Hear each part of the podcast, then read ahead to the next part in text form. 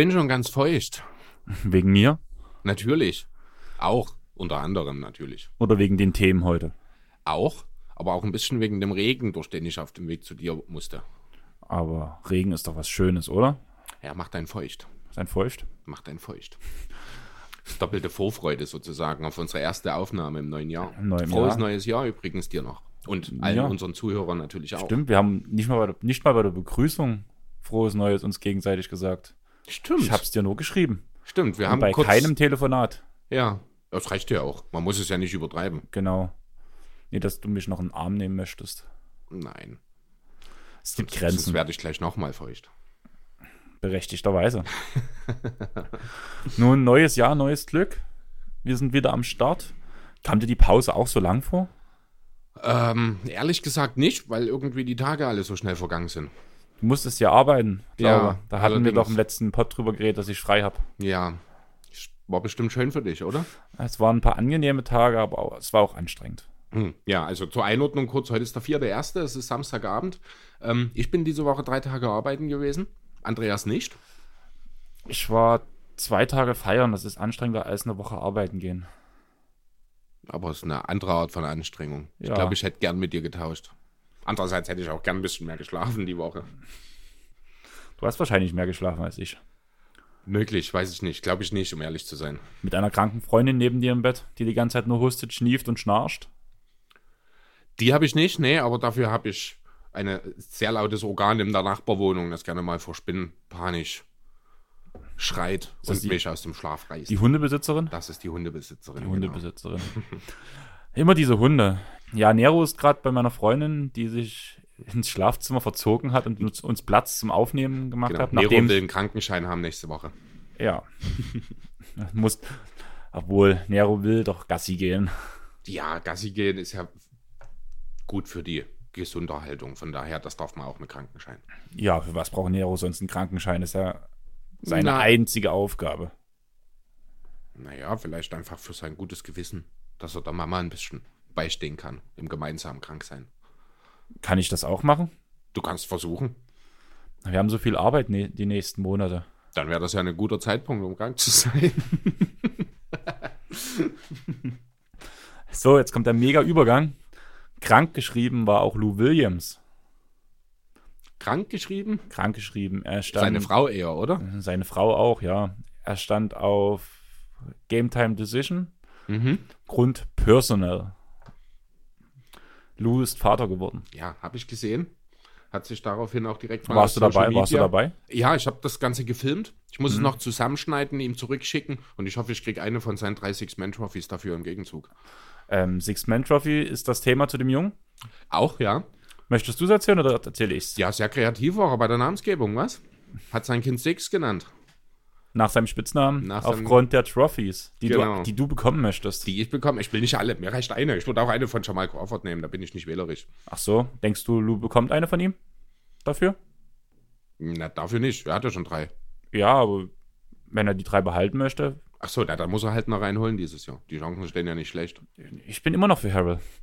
Ich bin für keinen von beiden. Aber ich bin im Sixth Man-Rennen tatsächlich gerade nicht ganz up to date. Deswegen wüsste ich jetzt spontan auch nicht, welche Optionen aktuell noch so richtig relevant sind.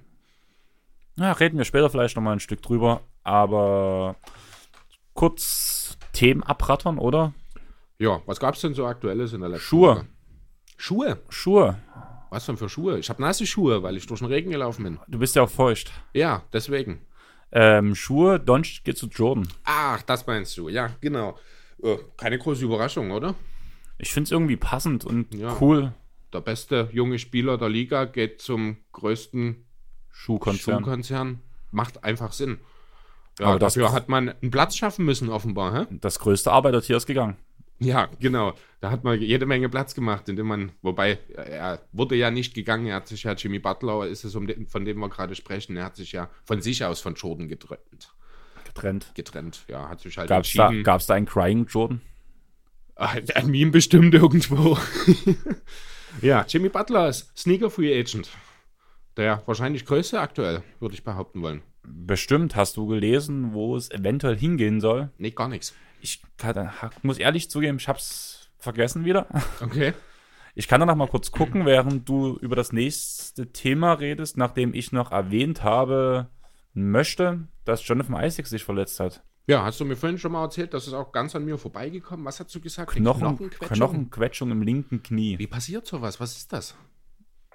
Wollen wir es bei dir probieren? Nee, ich will es nur wissen. Also ich habe hab das schon mal gehört, Knochenquetschung, aber das klingt ja, als hätte, würde der Knochen zusammengedrückt werden. Ja, aber Und das ich kann, mir nicht vorstellen, dass das mit dem Knochen funktioniert. Vor allem nicht, wenn. Ist das dann ein Bruch oder was ist das? Ich habe nichts gefunden. Hm. Das ist ganz komisch. Aber was ich nebenbei noch kurz erwähnen möchte, Max hat bei uns kommentiert in dem, der Gruppe von IGVS, Mhm. dass er einen Bericht gefunden hat von der Clippers Arena. Ah, genau, ja. Da war Und ich ist- auch schon ganz skeptisch, als du mir die Genau. Zahlen um die Ohren geworfen Allerdings haben habe ich diesen Artikel auch gesucht, den er jetzt meinte. hast. Mhm. Und da findet man alle Daten nur von vom Sommer. Die ersten, die erste Aufrechnung der Kosten der Halle. Okay. Da haben wir auch schon über diesen Betrag geredet. Allerdings muss ich dazu sagen, ich weiß nicht, in welchem Artikel ich das damals gelesen habe. Auf jeden Fall war der relativ aktuell, im November ungefähr. Mhm. Aber ich finde ihn nicht mehr. Vielleicht war es auch eine ominöse Seite, wo mal wieder viel hochgekocht wurde. Ja, vielleicht bist du ja den Fake News auf den Grund Kann sein, aber einer Fake News zu, der, zu dem Thema Halle habe ich noch für dich gefunden. Mhm. Die One Billion Hall hat ein äh, amerikanisches Zeitungsblatt geschrieben. Über Eine- diese Arena. Über diese Okay. Arena. Eine Ja, Billion. Ja hoch. nee, nee, eine Milliarde ist das dann. Keine Billion, Aber das haben, Milliarde. das haben sie ausgeschrieben und da habe ich auch erstmal sehr skeptisch geguckt. ja, aber wie gesagt, nee, eine Milliarde. Eine, a Billion in Englisch ist eine Milliarde in Deutsch. Da lass dich nicht, das ist ein sogenannter falscher Freund. Lass dich davon nicht irritieren. Aber ich habe noch extra gegoogelt, wie die Umrechnung Billionen Milliarden ist. Da habe ich sogar auf, auf Google. Ja, du musst das aber übersetzen. Du kannst das nicht einfach nur, weil ein Wort in Deutsch genauso aussieht, wie es in Englisch ist, heißt das nicht, dass es dieselbe Bedeutung hat. Ich hasse dich. Ich weiß, aber dafür bin ich feucht. Gut. Wegen mir. ja, genau. ähm, du redest fix über Ingram? Ich Und rede fix ich- über Ingram. Find schnell raus, was das mit Butler war, weil ich genau weiß, wo ich suchen muss. Okay, ja, Quentin Ingram hat eine sehr, sehr interessante Aussage getroffen, wie ich finde, dieses Jahr.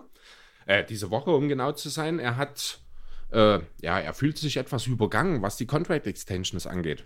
Ich lese dir mal wortwörtlich vor, auch auf Englisch, was er gesagt hat. Äh, When I look at other guys, I'm like, this motherfucker got an extension? Oh my god, man, we can lace it up right now and play one-on-one to 15 and this motherfucker won't score. That's how I looked up as a, as a competitor. Kurz zusammengefasst, scheiße Mann, die Leute, die hier eine verdammte Verlängerung bekommen haben, die, die mache ich doch im 1 gegen 1 bis 15 locker und nass. Die würden nicht mal scoren gegen mich. Dein erster Eindruck dazu? Was heißt, denkst du dazu? Die Aussage ist irgendwo zum Teil berechtigt, aber ziemlich arrogant. Ähm, ja, ich glaube, also grundsätzlich Arroganz musst du ein Stück weit mitbringen, wenn du in der NBA erfolgreich sein willst. Ähm, aber trotzdem muss ich ganz ehrlich sagen, so ganz Unrecht hat er nicht. Natürlich ist er nicht der beste Spieler des Jahrgangs. Das muss man schon mal so deutlich sagen, beziehungsweise aktuell noch nicht. Er kann es aber durchaus noch werden. Ja, ich habe mir mal so ein paar Namen rausgeschrieben von den Leuten, die jetzt im Sommer eine Extension aus seinem Draft-Jahrgang bekommen haben. Es sind ein paar interessante Namen dabei. Als erstes direkt Ben Simmons mit seinen 170 Millionen in fünf Jahren. Ein One-on-One Ingram gegen Simmons stelle ich mir sehr interessant vor. Bin ich bei Ingram? Bin ich auch, muss ich ehrlich sagen, ganz einfach wegen dem Wurf. Simmons muss den Weg zum Korb nehmen, immer wieder. Ingram kann sich darauf einstellen. Du hast eben nicht die Passoption, mit der Simmons natürlich Ingram deutlich übersteigen würde. Aber die hat er nun mal nicht im One-on-One. Deswegen, ja, sind wir uns einig, dass das Ding tatsächlich wahrscheinlich an Ingram geht. Ein paar andere Namen noch. Ähm, ja, Jalen Brown 417, Buddy Hield mit seinem 4 und 86 Millionen Vertrag oder Jamal Murray, der ja die Max Extension bekommen hat, auch wie Simmons 170 in 5, denke ich, würden ja auch alle an Ingram gehen. Ja. Also, obwohl Brown, Ja, Brown kann Free defensiv. and D, Hm, genau. Brown kann defensiv natürlich sehr gut mithalten, da hast du recht, aber Brown fehlt äh, für ein One-on-One das Handling, finde ich. Ja, Das ist, da er dann Ingram deutlich der bessere, was das Playmaking angeht. Also das, die Shot Creation an sich. Brown ist halt viel von seinen Mitspielern in Boston noch abhängig, auch wenn er da deutliche Fortschritte gemacht hat. Aber aktuell würde ich dort tatsächlich nach wie vor mit Ingram gehen. Ich habe ein bisschen suchen müssen, tatsächlich, bis ich einen Namen gefunden habe, wo ich sage, oh, hier würde ich Ingram vielleicht nicht mehr unbedingt als denjenigen sehen, der das Duell gewinnt. Dazu musste ich bis ans Ende der ersten Runde. Da kam mir dann so ein Name in den, äh, vor die Linse. Pascal Siakam. Hat ja auch eine Extension bekommen im Sommer. Vier Jahre 130 Millionen von den Raptors. Und spätestens dort bin ich an einen Punkt gekommen, wo ich Ingrams Grenzen sehe. Siakam ist klar besser, der bessere Spieler. Ja, denke ich auch. er auch ein guter Verteidiger ist. Ja, gut, Ingram ist jetzt kein schlechter Verteidiger. Sicherlich auch kein guter, aber das ist immer eine Sache. Man kann halt schlecht das Teamkonstrukt auf ein One-on-One -on -One umsetzen. Ich denke, im One-on-One -on -One ist Ingram grundsätzlich ein besserer Verteidiger als im Teamkonstrukt, weil er sich halt voll auf den Gegenspieler konzentrieren kann. Aber trotzdem, Siakam, er ist kräftiger, der hat äh, ja mittlerweile wahrscheinlich auch den besseren Wurf.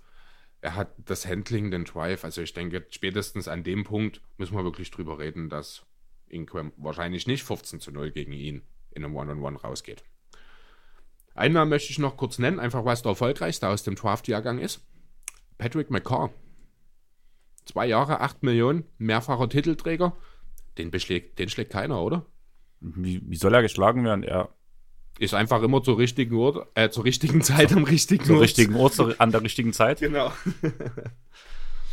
Nein, also Siakam könnte auf jeden oder wird ihn schlagen, bin ich der Meinung. Brockton müsste auch noch auf deiner Liste sein. Brockton ist mit drauf, auch du meintest Sabonis. Beide auch sehr interessant, wobei man sagen muss, dass Sabonis immer noch auf die Hilfe der Mitspieler angewiesen ist. Also ja, aber nicht mehr so. Also er hat einen deutlichen Schritt gemacht, finde ich. Auch nochmal. Ähm, die allgemeine Wahrnehmung bei den Pacers hat sich ja auch so ein bisschen geändert. Ne? Im Sommer, wir haben mit Lars drüber geredet in unserer Aufnahme, äh, als Sabonis gerade den neuen Vertrag unterschrieben hat, habe ich euch gefragt, warum machen die Pacers das und ihr im Einklang, um ihn zu traden.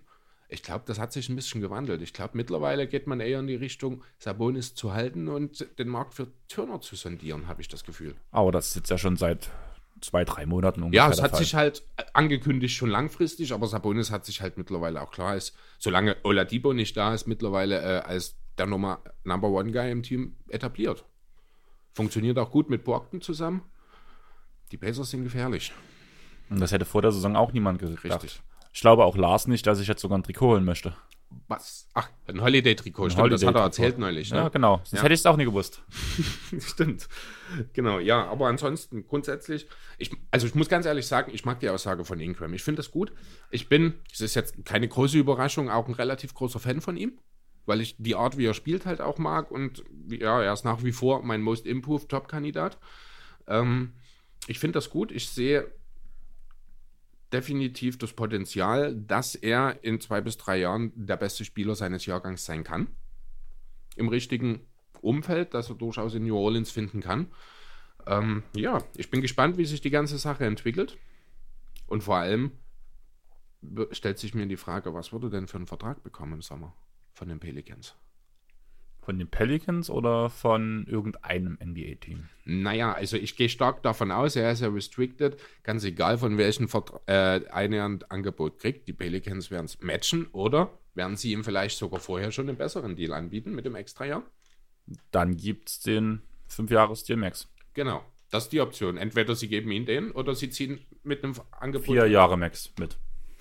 Genau, das ist eben das Bonusjahr. Machen die Pelicans das? Sagen sie, wir warten, bis ein Angebot eingeht und ziehen mit? Sparen uns ein paar Millionen? Oder ah, ich denke, das wären die fünf Jahre. Ich denke auch. Sie werden ihn den Vertrag hinlegen. Ich sehe absolut kein Szenario aktuell, wo er die Pelicans verlässt. Nicht wirklich. Na? Ne? Also gibt es halt nicht, weil das Szenario würde ja voraussetzen, dass die Pelicans ihm den Vertrag nicht mitziehen. Und das kann ich mir beim besten Willen nicht vorstellen. Finde das auch gut, weil er passt dort gut rein. Bin gespannt. Zion soll im Laufe des Januar wieder zurückkommen. Ja, das haben sie aber auch schon mal im Dezember gesagt.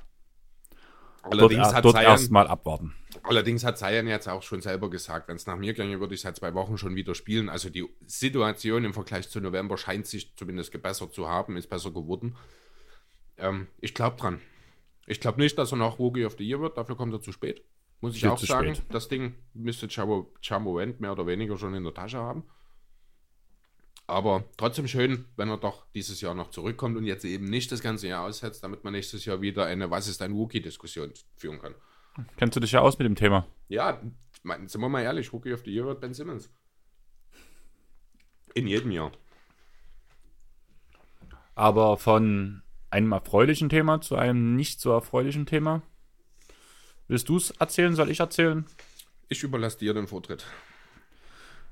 So ziemlich die erste Nachricht, die ich im neuen Jahr frühs nach dem Aufstehen oder mittags nach dem Aufstehen erhalten habe, war der Tod von David Stern. Mhm. Im Alter von 77 Jahren ist, glaube Anfang Dezember in einer Bar zusammengebrochen oder in einem Restaurant mit Gehirnblutung. Wurde im Anschluss direkt operiert. Und dann war ziemliches Stillschweigen um den Zustand von Herrn es kam- Stern. Dann zwischendurch kam nichts mehr. Ne? Es hieß Genau. zwischendurch mal, äh, zumindest, dass die OP wohl gut verlaufen ist, aber danach gab es keine so richtigen Zwischenstandsmeldungen mehr. Und von jetzt auf einmal kam die Nachricht, genau. er ist mit 77 Jahren verstorben. Und ja, David Stern, was will man zu ihm sagen? 30 Jahre Commissioner und eigentlich der Mensch, warum die NBA das ist, was sie jetzt ist. Definitiv. Hat unheimlich viel erreicht in diesen 30 Jahren, was man noch dazu sagen kann. Es ist die längste Amtszeit eines Om- Commissioners in allen US-Sportarten überhaupt, die 30 Jahre. Ähm, das kommt natürlich nicht von ungefähr. Von 84 bis 2040 ist er Commissioner gewesen. Ja, was hat er so erreicht? Er hat die WNBA etabliert, er hat sie gegründet, mehr oder weniger, hat dafür gesorgt, dass sie im Standing immer weiter angestiegen ist, hat daraus eine wirklich gu- gute und starke Marke gemacht. Das hätte ja vor 15 Jahren wahrscheinlich auch noch keiner unbedingt erwartet. Was hat er noch gemacht? Das Dream Team 1992, die Geburtsstunde des Team USA, mehr oder, oder die Wiedergeburtsstunde, wie auch immer man es nennen kann, ist nur durch ihn möglich gewesen. Und man muss halt ehrlich sagen, unter schweren Voraussetzungen, alleine wegen Magic. Ja, Kurz vorher noch die, der AIDS-Skandal und genau. Und da das war ja damals ein ganz anderes Thema, als es heute ist. Richtig, aber auch da hat er sich ja auch ganz klar für Magic positioniert, hat ihn den Rücken gestärkt. Ein schönes Beispiel ist eben auch nochmal die All-Star-Game-Teilnahme, die er Magic damit äh, ermöglicht hat, einfach in dessen letzten Jahr. Ähm, ja, viele sehen ja immer in, Sil äh, in Silver, siehst du, ich sag schon Adam Silver, in David Stern immer so, äh, das Erste, was einem einfällt, ist New York, Draft, alle buhen ihn aus. Werde ich auch nie vergessen, wie er dann immer grinsend auf die Bühne kommt. Gerne auch nochmal hier so schön die Ohren aufstellt, kommt, ich will alles hören, schreit alles raus. Also das ist halt auch wirklich eine super coole Aktion. Ich glaube, am Anfang hat ihn das auch wirklich mitgenommen, aber im Laufe der Zeit hat er das wirklich, ja, sich angenommen. Es ist halt, wie es ist und ist wirklich cool damit umgegangen. Ähm, ja, er hat die Globalisierung der Liga deutlich hervorgehoben. Also ohne David Stern würden wir jetzt nicht hier sitzen und über die NBA reden. Muss man auch dazu sagen, in diesem Zusammenhang hat er natürlich auch die NBA als Marke, als finanzielles Wert, den finanziellen Wert deutlich gesteigert mit den ganzen Rechten, der TV-Rechten, die er vergeben hat. Dazu habe ich eine schöne Anekdote gehört. Äh, bei No Dunks war das, ich glaube. Er hat damals die äh, NBA-Highlight-Rechte nach Argentinien verkauft. Und Das hast du bei den Korbjägern gehört. war das bei den Korbjägern? Okay, dann war Korbjäger. das dort. Okay. Dann, ja, genau. Äh, was letzten Endes dafür gesorgt hat, dass Manu Ginobili unter anderem sich für die NBA, für Basketball interessiert hat. Stell dir vor, einer wie er hätte niemals den Weg in die Liga schaffen können, weil einfach die Möglichkeit, sich vorher schon als Kind damit auseinanderzusetzen, wäre nicht da gewesen. Wer weiß, ob es ein Dirk Nowitzki in die Liga geschafft hätte ohne David Stone. Ah, Das kann man über so viele sagen. Ja, natürlich kann man das, aber allgemein die Internationalisierung, äh, darauf will ich halt hinaus, was jetzt so die Leute, die Antetokounmpos, Embiids, die Siakams sind, Jokic. ja Doncic. Ja, es ist ja, die Liga ist immer internationaler geworden. Das hat natürlich auch zu einem sehr, sehr großen Ein äh, Teil, äh, ist das David Stern geschuldet. Also er hat da wirklich sehr viel für die Liga gemacht.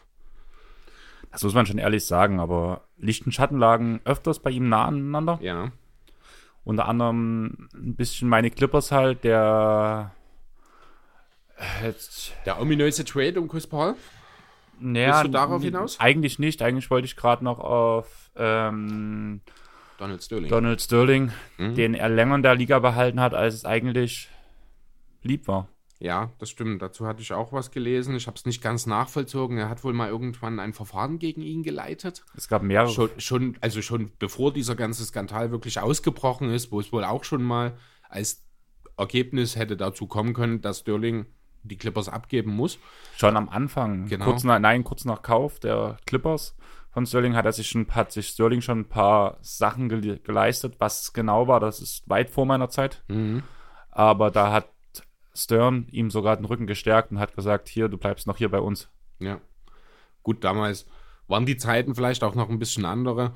Ähm, kenne die Umstände jetzt auch nicht so genau, deswegen weiß ich nicht, wie gut, schlecht das Ganze damals dargestellt hat. Also grundsätzlich hat es natürlich rückwirkend definitiv einen negativen Aspekt. Wie das damals wahrgenommen wurde, weiß ich leider auch nicht.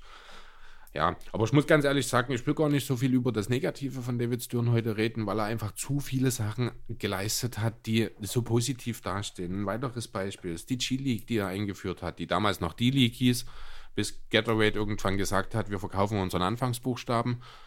Ähm, und die Entwicklung der G-League ist ja noch nicht abgeschlossen. Ich glaube, es gibt aktuell 23 Teams, wenn mich nicht alles täuscht. Das kann ich dir gar nicht sagen. Ähm, das habe ich nicht im Blick. Genau, also das Ziel ist es, dass früher oder später jedes Team sein eigenes Farmteam haben soll. Also die G-League soll auf 30 ausgebaut werden. Da wird der Gedanke von David Stern noch weitergetragen. Er ist der Verursacher der One and Done Rule. Ne, also, dass eben Highschool-Spieler nicht mehr in die Liga direkt gehen können, sondern dass sie das Jahr in der Liga, äh, ins, ans College müssen oder woanders hin, dass sie eben erst bis 19 in die Liga, äh, mit 19 in die Liga kommen können. Ja, das Ganze soll jetzt wieder umgedreht werden. Damals war es eine sehr gute Idee, weil man eben festgestellt hat, 17-, 18-Jährige, die gerade ihren Highschool-Abschluss gemacht haben und in die Liga kommen, die können einfach nicht mithalten. Da muss was gemacht werden. Die brauchen eine Ausbildung. Es geht ja da nicht nur um das Basketballerische, sondern auch um das Leben. Ne? Also College ist ja nicht nur Wissen vermitteln, sondern College ist ja auch Leben lernen in den USA. Ähm, deswegen war das eine sehr wichtige Sache damals. Ähm, die Draft-Lotterie ist auch eine Idee von ihm. Ein Jahr nachdem er angefangen hat, 1985, wurde der Münzwurf abgeschafft. Der legendäre Münzwurf, der Tim Duncan noch nach, nee, nicht Tim Duncan, sondern David Robinson damals zu den Spurs geschickt hat noch. Da wurde 85 abgeschafft und mit der Draft-Lotterie eingeführt. Was denkst du, war das eine gute Idee? Auf jeden Fall. Ja. Auch wenn es darüber natürlich heutzutage auch jede Menge Diskussionen gab. Aber ich denke, es ist immer noch besser als ein Münzwurf zwischen den zwei schlechtesten Teams. Aber sind wir mal ehrlich, was ist das Erste, an was du denken musst, wenn du an David Stern denkst? Der Dresscode. Okay, red weiter. Ja, also das ist tatsächlich das Großer Allen Iverson-Fan. Ja, das ist tatsächlich. Iverson ist ja mehr oder weniger der Grund gewesen. Damals hat er sich ja sehr, sehr viel Unmut, gerade von der äh, schwarzen, von dem schwarzen Teil der Bevölkerung in den USA aus sich gezogen. Ähm, weil dieser Dresscode, den er da eingeführt hat, die Spieler müssen, wenn sie nicht aktiv am Spiel teilnehmen, immer am Zug an der Seite sitzen, sitzen. keine Baggies mehr, keine großes Bling Bling, hast du nicht gesehen. Das war natürlich ein Eingriff, der dann ganz deutlich gegen die äh, afroamerikanische Kultur in den USA ging. Da hat er wirklich sehr, sehr die Fans auch gespalten damit. Im Laufe der Zeit hat man sich dran gewöhnt. Aber ja, zeitgemäß ist es nicht mehr, oder? Nein, auf keinen Fall. Aber sehen wir es mal so.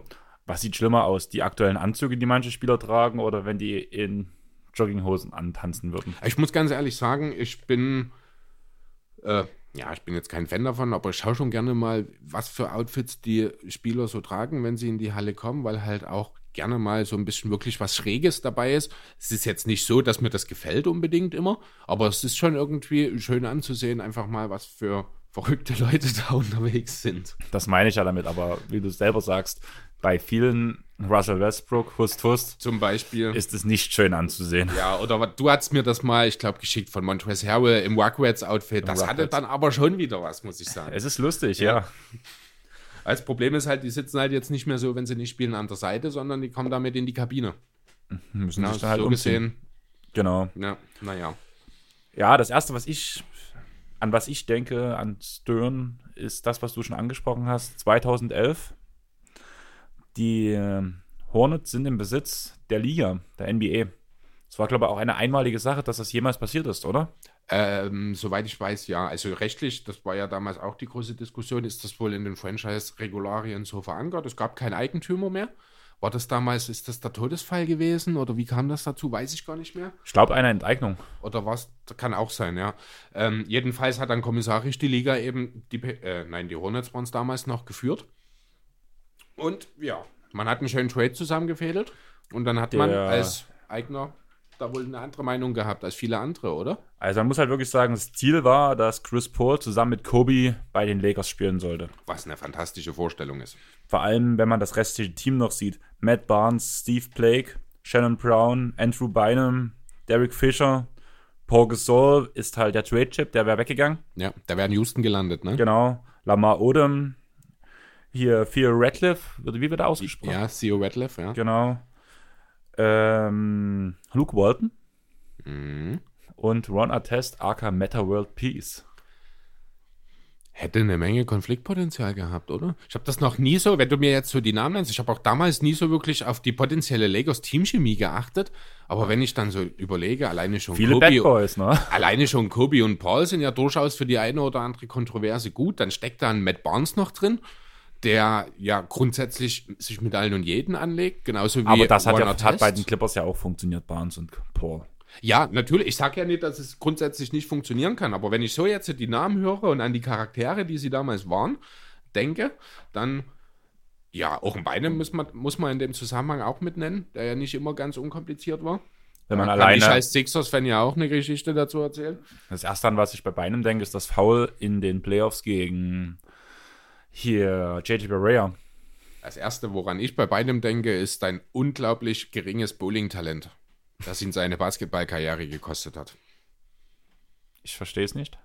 Also erst zu den, äh, in diesen Dwight Howard, Andre Iguodala Trades, damals mit vier Teams, Denver, Orlando, die Lakers und Philly waren dabei. Vucevic ist in dem Zusammenhang nach Orlando gegangen auch, haben die Sixers bei einem akquiriert. Er hat, ich kann es nicht konkret sagen, vielleicht zehn Spiele für die Sixers gemacht, wenn überhaupt, keine Ahnung. Er war ja schon immer relativ verletzungsanfällig, aber wenn er fit war, ein absolut dominanter, dominanter Center. Ich habe mich gefreut wie Sau. Habe mir gedacht, jetzt haben wir endlich den Cornerstone, den Mann, der die Sixers wieder in eine schönere Zukunft führen kann. Ja, und dann hat er sich gedacht, gehe ich doch mal in meiner Freizeit Bowling spielen. Ich glaube, es war nicht mal direkt Freizeit, er war ohnehin schon verletzt zu dem Zeitpunkt, ist dann aber eben Bowling spielen gegangen und hat sich dabei das Knie nochmal so richtig kaputt gegangen und das war dann auch so mehr oder weniger das Ende seiner Karriere. Man hat also einen späteren, zwei spätere All-Stars in Iguodala und äh, Vucevic abgegeben, um ja, die Überreste von Andrew Bynum zu akquirieren. Das ist das Leben eines Sixers-Fan. Ja. da kommen wir ja später auch nochmal zum zu sprechen über das Ja. Leben eines Sixers-Fans. Ist nicht so einfach. Aber kurz diesen Trade zu Ende zu bringen, wie gesagt, Chris Paul nach zu den Lakers, Paul Gasol zu Houston. Aber was bekommt alles, was bekamen alles die Hornets? Eric Gordon war, ich glaube, dabei. Nein.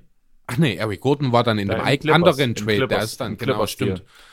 Was, was war denn da? War das. Louis Scola, Kevin Martin, Oh, das war nach Zeiten. Goran Dragic Mm, und ein 2012er First Rounder von den Lakers. okay. Ich finde es schon ungleich, muss ich ehrlich sagen. Naja, Kevin Martin war damals. Am Ende so langsam, das war das Ausfäden aus der Liga. Ja, aber er war einer der besseren Scorer von der 2 damals noch. Ja, auf jeden Fall. Goran Aber Dragic war ein talentierter Point Guard. Guard. Wer war das dritte? Luis Scola. Louis Scola. Luis Scola ist jetzt noch überragend. Das haben wir im Sommer bei der WM gesehen mit seinen 135 Jahren, wo er immer noch dominieren kann. Ähm, ob das natürlich für die Hornets dann der letzte Deal gewesen wäre, lässt sich auch drüber streiten. Wahrscheinlich hätte man weitergearbeitet, beispielsweise in Scola weitergegeben, der damals jeden Contender hätte auch weiterhelfen können. Vielleicht auch ein Kevin Martin. Ähm, was war es noch? Ein First Rounder? Ein First Rounder 2012 von den Lakers. Was wäre dort draus geworden? Weißt du das? 2012er Pick der Lakers? Hm, egal. Ähm, nee, also für Chris Paul zu wenig. Muss man schon sagen. Zwei, Und- zwei eher schon alternde Stars, die einem Rebuild im Weg stehen und ein junger Point Guard, der sich noch nicht so richtig damals bewiesen hatte. Ja, schwierig. Und einen späten Erstrunden-Pick, den es ja dann gegeben hätte für die. Genau. Ne, also, also- Playoffs waren bei den Lakers mit diesem Kader definitiv drin gewesen. Richtig. Also, Ja, von daher, also ganz ehrlich, hat David Stern alles richtig gemacht. Genau, man muss halt dazu sagen, die ganze Hintergrundgeschichte, ich weiß nicht, inwieweit du da drin stecktest. Ähm, der GM hatte schon zugesagt von den Hornets, Mhm. dass der Trade durchging und daraufhin hat David Stern sein Veto eingereicht. Ja. Angeblich auf Druck von anderen Besitzern, anderer Franchises. Ja, der Grund kann dann natürlich ein bisschen das Ganze, ich sag mal, trüben. Ne? Also ich bin nach wie vor der Meinung, das war der richtige Entscheidung, das nicht zu machen. Aber wenn das natürlich in erster Linie was von anderen äh, Ownern gemacht wurde, dann geht es natürlich in erster Linie darum, das Superteam der Legos zu verhindern. Das war der da- Gedanke dahinter Genau natürlich. darum ging es. Und das ist natürlich schon ein bisschen zweifelhaft dann. Und die Leute haben sich halt wegen der Tarifverhandlungen in New York getroffen und angeblich gab es deswegen Gespräche. Mike Bass, der damalige NBA-Sprecher, hat es noch dementiert, aber so ein bisschen schwingt es halt mit mit der ganzen Geschichte. Ja, also wie gesagt, die Hintergründe sind fragwürdig. Die Entscheidung finde ich nach wie vor richtig, auch wenn sie offenbar aus den falschen Gründen getroffen wurde. Ja, da gebe ich dir recht, aber man muss halt ehrlich sagen, vor allem in der Zeit, wo Stern in die Liga kam, hat er die NBA gerettet.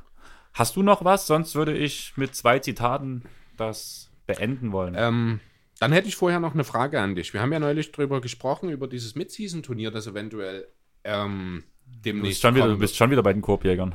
Äh, nee, wir haben ja auch schon drüber gesprochen. Ähm, dir geht es um die Trophäe? Genau. Ich würde das Du bist ganze bei den gerne Korbjägern. David Stern Trophy nennen. Ja, ich habe die Idee daher. Muss ich, gebe ich ehrlich zu. Ich fand die Idee aber auch wirklich schön.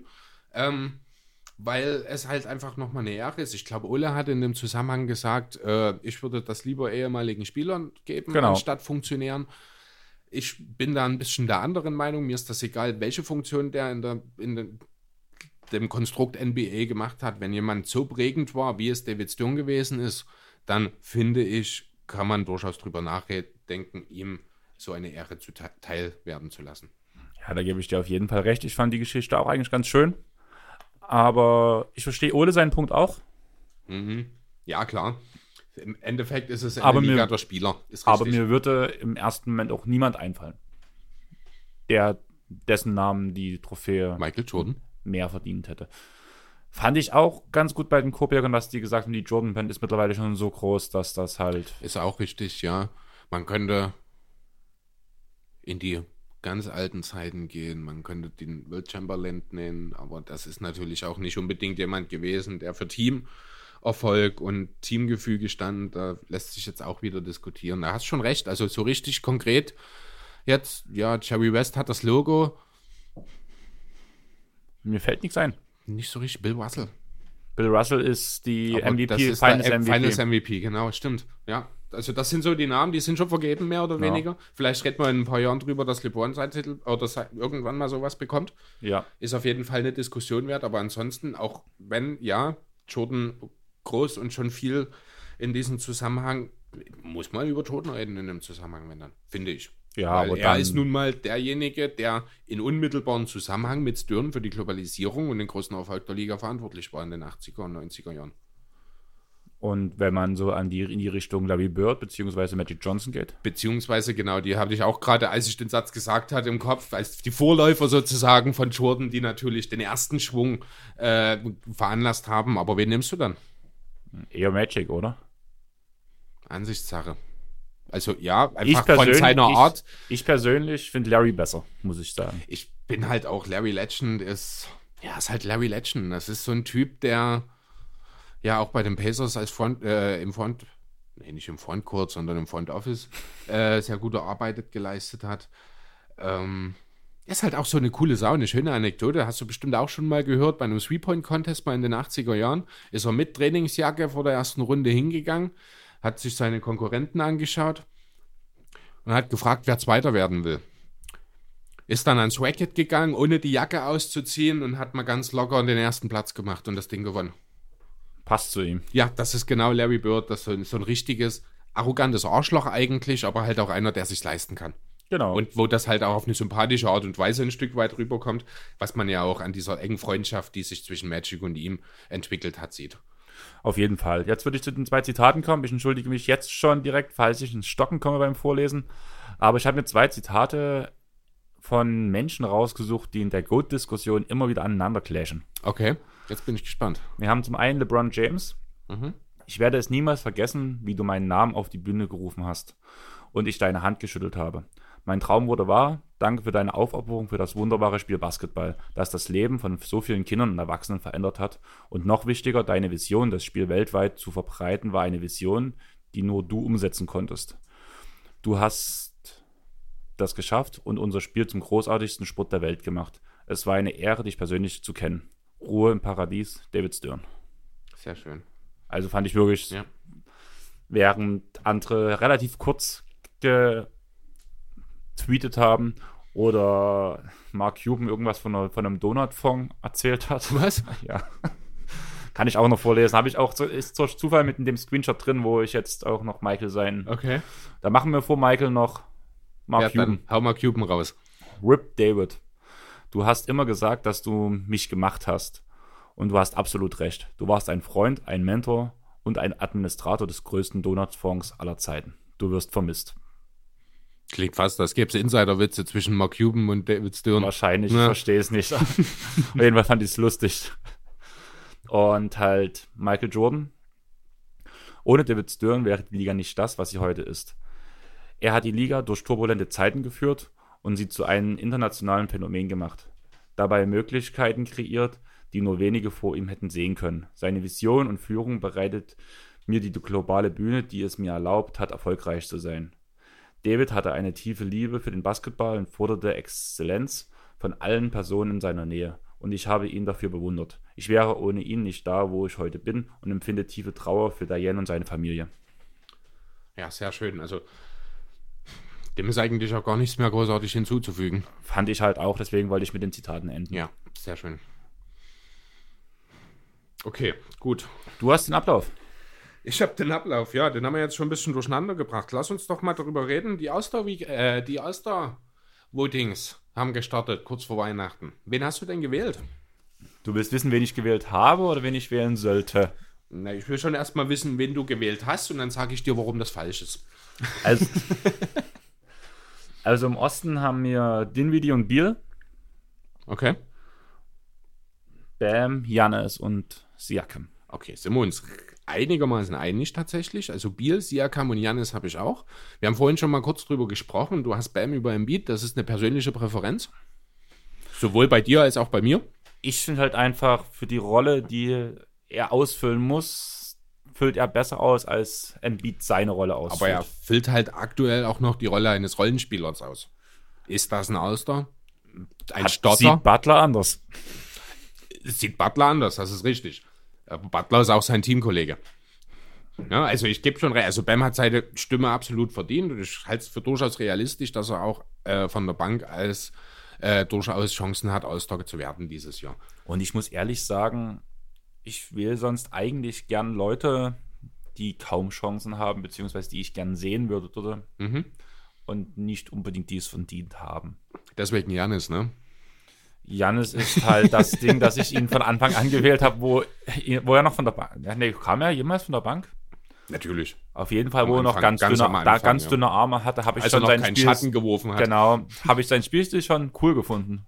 Okay, da hatte ich ihn tatsächlich anfangs noch gar nicht auf dem Schirm. Ich bin tatsächlich, Janis ist erst so in den letzten drei bis vier Jahren bei mir wirklich in den Fokus gerückt. Deswegen, seine Anfangszeiten, da war auch einfach niemand, muss man auch ganz Genau. ehrlich sagen. Mit was, zwei Punkten und Ich glaube, 0,7 im- Rebounds im pro ersten- Spiel oder nee, so. Sieben, sieben Punkte waren, glaube ich, im ersten Jahr. Okay, gut, dann ist er doch besser. Aber ja, nee, das war halt ein kleines Licht damals. Und dein Osten? Mein Osten, ja, wie gesagt, also Siakam, Janis und Biel habe ich auch stehen. Ähm, ich habe dann halt Embiid, weil das für mich der ganz klar beste Sender im Osten ist und meiner Meinung nach dorthin gehört. Und dann habe ich noch meinen Teampick, der gehörte einfach noch mit rein. Ich habe Ben Simmons genommen, muss aber ehrlich sagen, wenn ich kein Sixers-Fan wäre, würde ich nicht Ben Simmons wählen dieses Jahr. Verstehe ich. Hat Also- er einfach An Simmons habe ich gar nicht gedacht, muss ich auch, Okay, ja, also sagen. ich habe ja gestern das Spiel äh, gegen Houston gesehen, hat er wieder sehr gut ausgesehen, muss Ich habe ich die sagen. erste Halbzeit gesehen und da hat er noch nicht gut ausgesehen. ja, am Ende Da war hat es niemand aber, aus gut ausgesehen. Nee, das stimmt. Also Embiid gefällt mir auch seit den Christmas Games überhaupt nicht mehr. Es war die vierte Niederlage jetzt wieder. Ich habe so ein bisschen das, die Angst, dass Embiid sowas wie eine Center-Version von Rondo wird. Der Ähm. nur in großen Spielen wirklich Leistung zeigt. okay, aber kurz bei den Sixers bleiben. Wir wollten ja heute nicht abschweifen, aber wir machen es trotzdem. Natürlich. Ähm, auch deine Meinung zu den Korbjägern. ähm, über die Aussage von Horford. Ah, ich habe auch die Aussage schon vorher gelesen, bevor ich den Pod von den Korbjägern gehört habe. Hau sie erstmal raus, damit, ja- um ja, die Leute also, abzuholen. Genau, also so sinngemäß hat er ja gesagt, dass so die, also beziehungsweise war es ja nicht nur Hofer, der die Woche ein bisschen gemeckert hat, auch Josh Richardson hat so ein bisschen die, das Selbst, die Selbstverantwortung im Team angekreidet. Ähm, Hofert ist dann sogar noch ein bisschen weitergegangen und hat als jemand, der sich eigentlich nie beschwert, sich doch schon recht, ja, nicht mehr wirklich subtil darüber beschwert, dass er in seiner Rolle einfach nicht mehr machen kann, weil der Coach das nicht will. So, also er hat es nicht so formuliert, aber das ist so die Message, die rauskam. Ähm, ja, schwierig. Also Horford ist definitiv noch nicht im Team integriert. Das merkt man offen, insbesondere offensiv. Er hat unglaubliche Probleme, seine Würfe zu treffen. Er hat auch gestern wieder unfassbar viele offene Dinger, die er wirklich, also ein Dreier aus der Ecke, den er fast über den Ring drüber wirft. Ah, das sind viele Sachen dabei. Ich weiß nicht, wo da das Problem ist, ob es wirklich einfach bloß das zusammen ist oder ob vielleicht doch man langsam darüber nachdenken muss, dass vielleicht ein Al Horford in dem Alter doch nicht unbedingt so viel besser ist als ein Jimmy Butler mit 30. Ich habe mich ja Anfang der Saison sehr deutlich äh, pro Horford positioniert. Aber wenn ich Jimmy Kannst du dich an meine Aussagen erinnern? Nicht mehr konkret, Bei mir war es ja so, ich sehe den Fit eigentlich, der nun nicht da ist, so Mhm. richtig. Aber gerade auf das Alter habe ich mich sehr kritisch des Vertrages geäußert. ja, habe ich dir ja grundsätzlich recht gegeben, aber halt auch gegen argumentiert, dass halt Horford in seiner Rolle, in seiner Position auch im höheren Al- Alter länger effektiv sein kann. Und ich habe es dir abgekauft. Es ist auch so. Also man muss ja fairerweise sagen, ähm, das Problem liegt rein in der Offense. Al Horford in der Defense funktioniert super. Man verliert, wenn Embiid aufs, äh, vom Feld runtergeht und Horford die Center-Minuten übernimmt, ist das Defensivrating nur um, ich glaube, 0,7 Punkte schlechter als mit Embiid. Ja, das ist so. Ne? Also defensiv funktioniert das, aber er hat halt von seiner Rolle nicht gefunden. Ich weiß nicht. Tatsächlich nimmt er, ich glaube, sogar ein kleines bisschen mehr Würfe als in Boston. Also ge wirklich geringfügig, trifft die aber halt deutlich schlechter.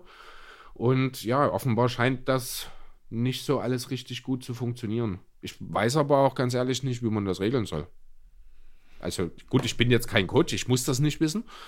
Aber es gibt ja nun jetzt auch in der letzten Woche, habe auch schon die eine oder andere Trade-Vorschlag in Sachen Horford gesehen. Für da, äh, war auch dabei tatsächlich, ja. Auch CJ McCollum wurde genannt in dem Zusammenhang. Das halte ich für sehr, sehr, sehr unrealistisch. Würde Weiß. mir aber gefallen. Dir würde es gefallen, Ja. aber den Portland-Fans nicht. Nee, also wird auch nicht passieren. Müssen wir nicht drüber reden. Das ist ein Deal, der bringt Portland null weiter. Und sind wir ehrlich, auch nach New Orleans wird nicht passieren. Das nee, da hat, ja, New Orleans hat sich ja nun auch, ist ja auch schon wieder, was das äh, Thema, wir machen unsere Spieler verfügbar für Trades, sind sie ja schon wieder deutlich zurückgerudert.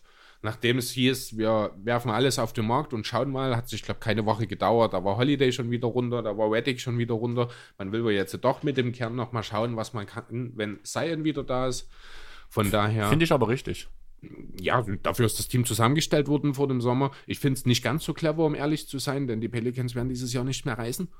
Warum nicht jetzt nochmal versuchen, die Veteranen, die du hast, Reddick, Favors, sind da die ersten beiden, die mir einfallen, nochmal gegen gute Assets einzutauschen. Ja, bei Favors gebe ich dir recht. Reddick hat auch zwei Jahre, oder? Äh, aber wenn dann, weiß ich nicht genau, aber wenn dann mit Option. Ja, aber es ist auf jeden Fall nicht Reddick seine Entscheidung, bin ich der Meinung. Das kann ich mal kurz nachschauen. Äh, da, übernimm du mal kurz. Ich würde einfach schon in den Westen rüberspringen, oder was denkst du? Kannst du gern tun. Die Spieler, die ich gewählt habe, oder die Spieler, die ich wählen sollte? Ähm, lass uns hier vielleicht nicht darüber reden, dass du fünf Clippers-Spieler gewählt hast. Hab ich also, nicht. Oder vier. Vier. Ähm, lass uns über die doch eher realistischere Option reden, okay? Okay. Harden, Doncic, Towns, Davis. Und dann habe ich dort wahrscheinlich als Fehler stehen. Ich würde einfach auf Leonard gehen. Also ich kann mich noch sehr genau daran erinnern, dass du vor ungefähr 30 Minuten Paul George gesagt hast. Finde ich auch interessanter. Also zumindest gefällt mir die Einstellung besser. Funktioniert aber überhaupt nicht. Also Paul George hat überhaupt gar keinen Gedanken, also an Paul George habe ich überhaupt keinen Gedanken verloren. Auch an Kawhi Leonard habe ich kaum gedacht, muss ich ehrlich sagen. Ähm, ich kann ja kurz meine fünf nennen. Also ich habe, äh, so Doncic wurde als Guard gelistet, ne? Da Ja. haben wir auch vorher drüber geredet. Ich habe meine erste Wahl über Google gewählt. Das ist positionsunabhängig. Da habe ich Doncic als Forward eingesetzt. Da hatte ich Harden Lillard im Backcourt, Doncic, James und Davis im Frontcourt. Wenn man jetzt aber Doncic über die NBA-App als Guard wählt, dann habe ich Cat noch mit reingenommen. Carl Anthony Towns als dritten Frontcourt-Spieler neben den beiden Lakers-Spielern. Finde ich berechtigt. Jetzt möchte ich trotzdem noch mal ganz kurz auf meine Clippers-Picks gehen, weil mhm. einfach die normalen Grundwerte Points, Rebounds, Assists. Ja. Und ich würde einfach mal die vier, die ich Abend für Abend wähle, mhm einfach mal vorlesen mit den jeweiligen Punkten, weil ich es schon beeindruckend fand, weil ich die Zahlen nicht so hoch irgendwie getippt habe, muss okay. ich ehrlich sagen.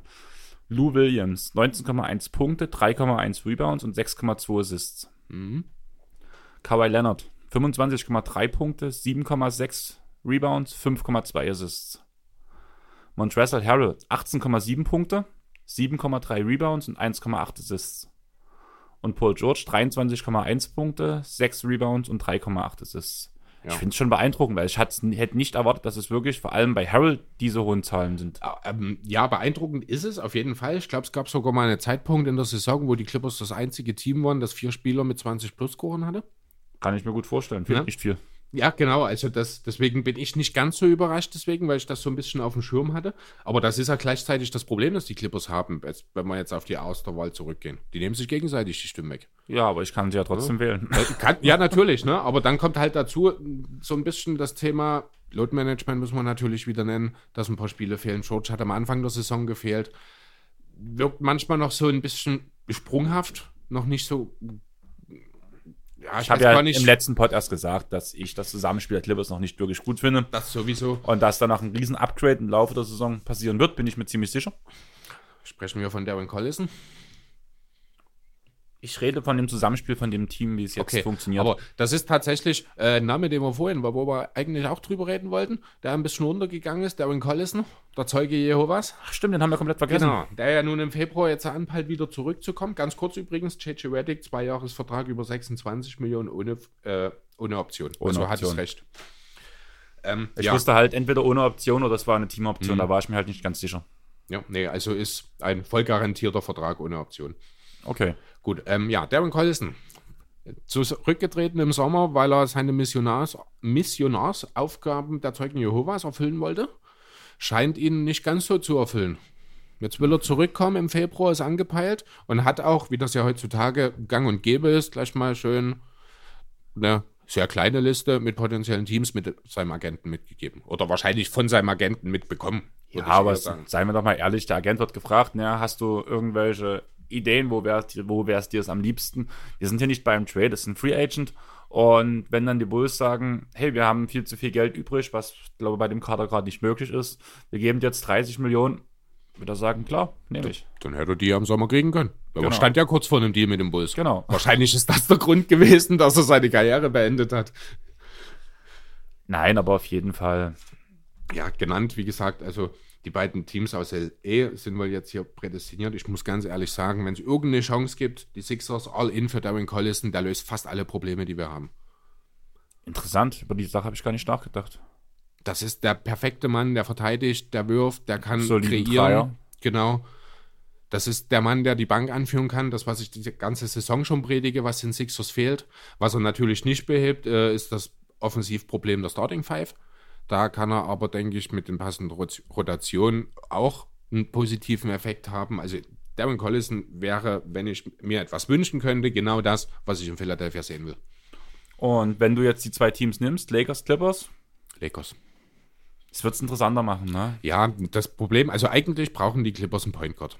Genau. Aber andererseits hast du mit Patrick Beverly den perfekten Starting Point Guard für dieses Team und das gesamte Team bringt mehr Playmaking, als man vor der Saison gedacht genau, hat. Genau, und vor allem hast du als zweiten Point Guard Lou Williams, der nun mal 30, über 30 Minuten von der Bank kommt. Es ist einfach nicht so viel Platz für Collison da, wie beispielsweise bei den Lakers, wo Wando zwar okay ist, aber irgendwie auch nicht. Und ansonsten nur noch Alex Caruso im Kader ist, als Point Guard. Also ich glaube halt wirklich, jeder sieht es mir nach, dass ich Collison gern bei uns hätte. Ja, jeder aber wahrscheinlich Collison aus neutraler Sicht und auch aus Ligasicht würde ich es echt interessant finden, wenn Collison zu den Lakers geht. Aus muss, ich, muss ich zugeben. Aus Ligasicht würde ich ganz ehrlich sagen, kann ich mir ihn auch gut in Dallas vorstellen. Oder bei den Knicks. Ja, bei den Knicks kann man sich momentan gar nichts gut vorstellen. Aber nee, im Dallas kann ich mir wirklich so, das wäre so die Addition noch, der sekundäre Playmaker neben Doncic in der Starting Five. Mit dem soliden Dreier. Genau, der würde definitiv ein Vor allem nach der Hardaway-Verletzung. Ja, ähm, er wird ein klares Upgrade gegen die aktuellen Starter. Das sind äh, entweder Jalen Brunson oder wie heißt der andere? White? Äh, Dylan White, genau. Klares Upgrade gegenüber den beiden. Ähm, würde mir sehr gut gefallen. Wenn man diesen Deal macht, kann man vielleicht auch noch mal ein bisschen aggressiver hinter Igodala her sein.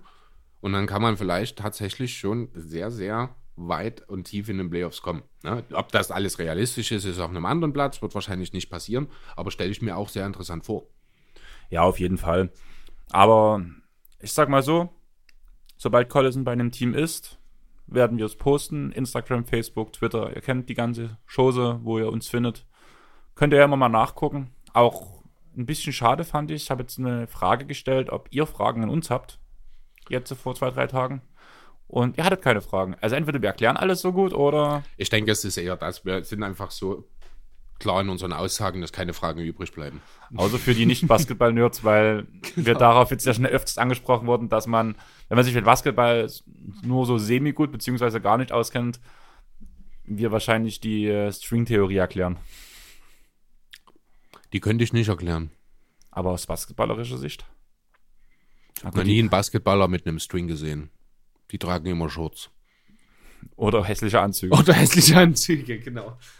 Wer aber weder in Anzügen noch Strings hier sitzen wir, obwohl wir jetzt etwas Schönes verkünden können.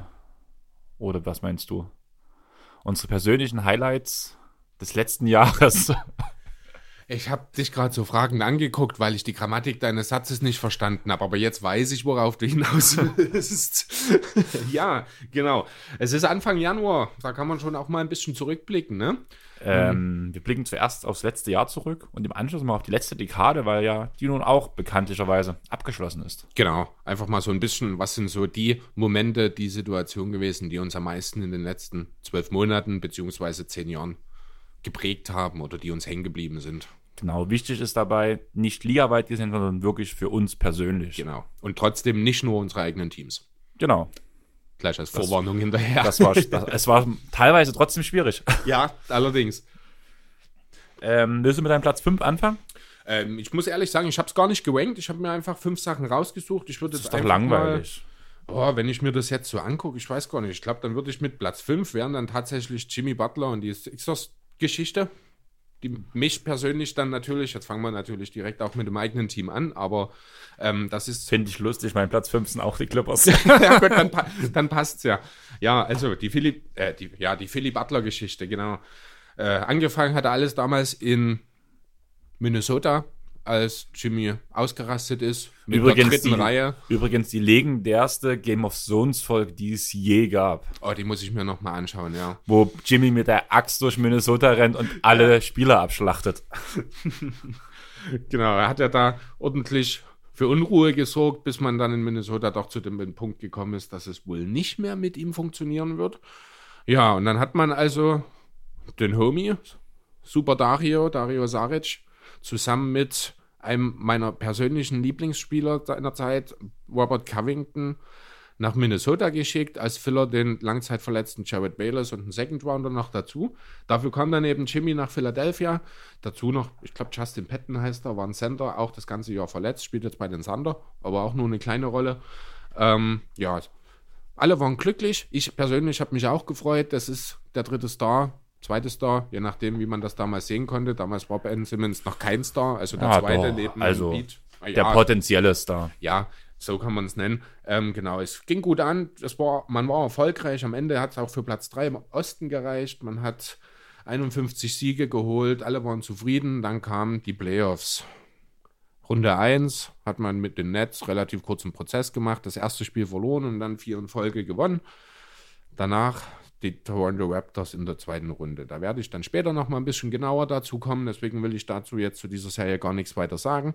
Fakt ist, am Ende der Saison hat sich herausgestellt, dass Jimmy wohl nicht so ganz zufrieden ist mit der Einstellung der Teamkollegen in Philadelphia.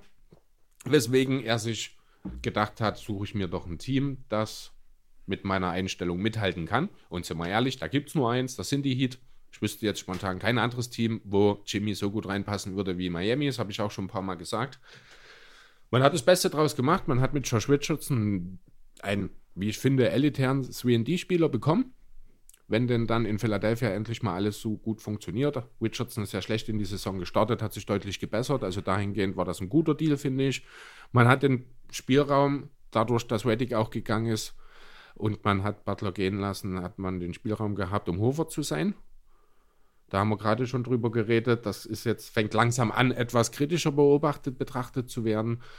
Ja, alles in allem hat man im Grunde genommen aus Dario Saric, Robert Covington und JJ Reddick letztlich Josh Richardson und Al Horford gemacht. Fühlt sich nicht wie ein Gewinn an. Mittlerweile Aktuell nicht mehr. nicht mehr, nee. Am Anfang war es für dich ein Gewinn. Am Anfang war es einer. Ich war auch absolut überzeugt. Ich bin es eigentlich auch jetzt noch. Ich bin immer mehr, fahre ich jetzt wirklich die Schiene, dass vielleicht Brad Brown doch das Problem ist. Denn wenn du aus einem so talentierten Kader keine brauchbare Offense erstellen kannst, dann ist das ein Trainerproblem. Erinnert ein bisschen an die Bulls, oder? Das nimmst du zurück. Das hatten wir, glaube ich, schon mal das Thema, oder? Philly, die Bulls, der Contender? Hatten wir das nicht als Thema? Ich will, nein, ich möchte, ich, ich, möchte keine Vergleiche zu den Bulls. Das, das ist mir dann doch ein bisschen zu hart. Aber dann habt ihr zumindest eure, Top, eure beste Defense der Liga, der letzten zehn Spiele. Ja, defensiv ist nicht das Problem. Defensiv, gerade wenn Embiid auf dem Feld steht, hat Philly die beste Defense der Liga ohnehin. Also er, er macht auch einen klaren Case für den Defensive Player of the Year dieses Jahr, muss ich sagen. Das Problem ist die Offense.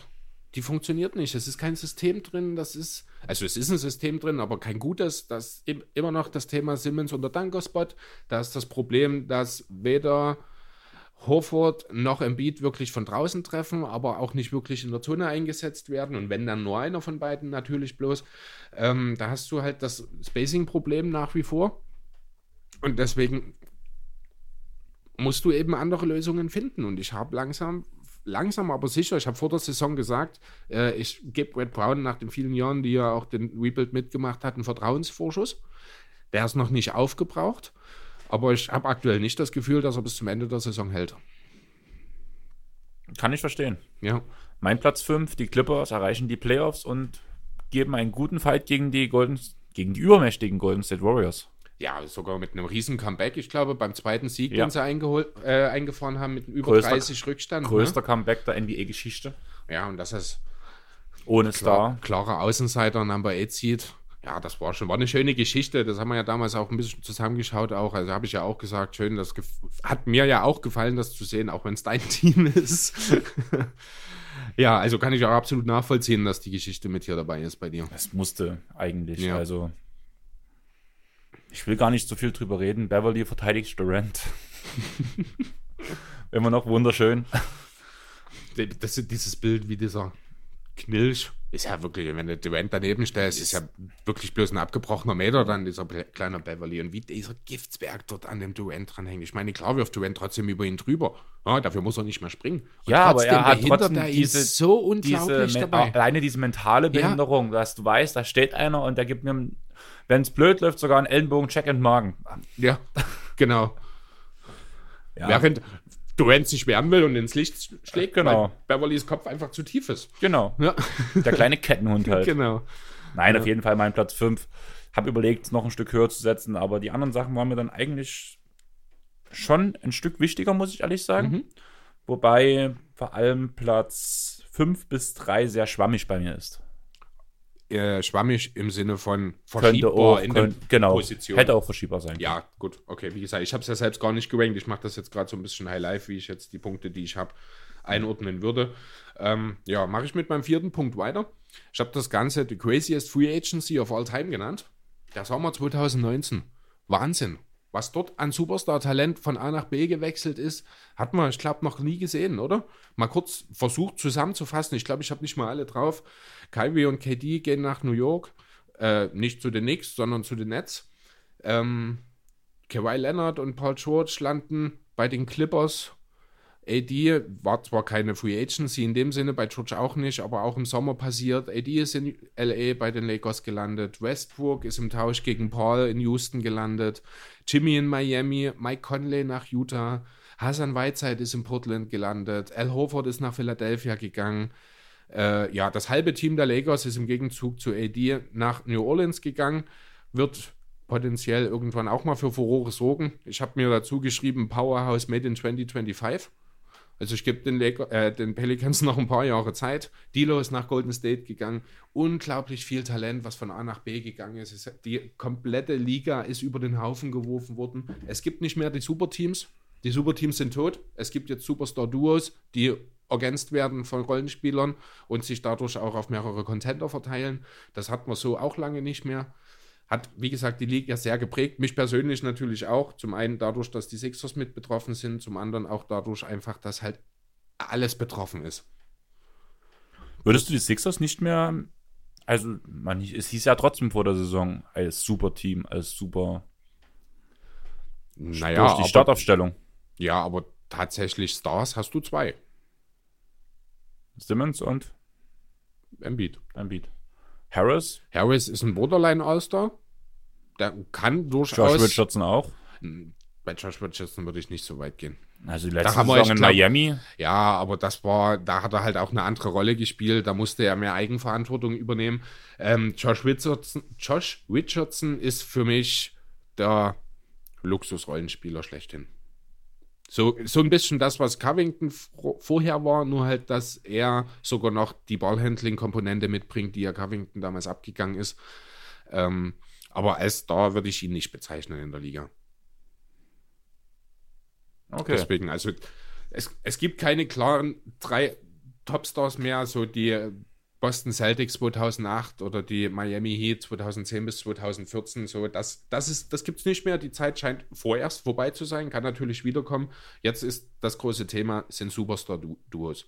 Du hast sie in New York, in Brooklyn, man muss es immer wieder dazu sagen, Julius Randle und Dennis Smith Jr. sind kein Superstar-Duo. du hast zweimal in L.A., du hast, wir haben es gerade gesagt, in Phoenix, äh, in Phoenix sage ich, äh, in Philadelphia, du hast ja, Phoenix, Booker, Aiden? Ja, zum Beispiel, wobei Aiden noch weit davon entfernt ist, ein Star zu sein in der Liga. Muss man auch dazu sagen. Äh, Conley und Mitchell oder nee, Conley und Mitchell, nee, sondern Gobert und Mitchell in Utah. Ja, die Liste kannst du fortführen. Jimmy und Bam, meinetwegen, auch wenn man bei den Heat immer noch von einem Ein-Star-Team redet, was ich okay finde, was sich aber vielleicht im nächsten Jahr dann ändern wird. Ja, also da ist einfach so viel durcheinander gemixt worden in diesem Sommer. Was wurde? Durcheinander gemixt. Gut, okay. Ich habe gewichst verstanden. Habe ich mir schon gedacht, ja. Nachdem du am das Anfang kann schon sein, schon wenn man feucht ist. ja, genau. Also das ist dann hier mein, mein Platz 4, the craziest Free Agency of all time. So viel Talent ist noch nie gewechselt, hat die Liga ist komplett auf links gedreht worden. Musste einfach in meine Liste mit rein. Bei mir Janis in MVP-Form samt Titel. Wie gesagt, habe Janis viele Jahre jetzt schon verfolgt. Fand ihn immer cool. Mhm. Jede Saison verbessert. Diese Saison nochmal in allen, oder vorletzte Saison, zuletzte Saison in allen wichtigen Werten wieder verbessert. Diese Saison nochmal dasselbe. In Unglaublich noch mal weniger Minuten, ich glaube sogar. Nochmal ne? weniger Minuten mhm. und weniger Attempts. Ja, da siehst du den Einfluss des Dreiers auf das Basketballspiel. Es ist einfach heftig ja. und richtig, richtig krass, was der Junge spielt. Wo ich lachen musste, ich habe es gerade nochmal offen vor mir, wusstest du, dass Janis in seiner zweiten Saison als Shooting Guard gelistet war und in seiner dritten Saison als Point Guard? Er ist relativ spät erst gewachsen, oder? Ja. Er ist relativ lange noch so um die zwei Meter, sag ich mal, genau, gewesen. mit solchen dünnen, dünnen Armen. Genau, Ärmchen. dann kannst du ihn halt nicht da oben in, genau. stellen. Ja, Aber das halt fand ich interessant, weil also Aber das sieht man halt auch. Das ist ja dasselbe Thema, war ja bei Anthony Davis auch, vor allem noch in der Highschool. Und ja, hauptsächlich, ich glaube, in der Highschool hat er seinen äh, Wachstumsschub bekommen, da hat er ja auch viel als Guard gespielt. Und du siehst es den Leuten an, die späten Wachstumsschub bekommen haben, die das körperlich hinkriegen. Ne? Es kann natürlich auch andersrum ausfallen, dass du, äh, dass dein Körper damit nicht umgehen kann und du keinen Leistungssport mehr schaffst. Aber die, die es schaffen, die haben halt einen riesengroßen Vorteil. Auch ein Siakam geht so ein bisschen jetzt in die Richtung, mhm. auch wenn das natürlich eine völlig andere Voraussetzung ist.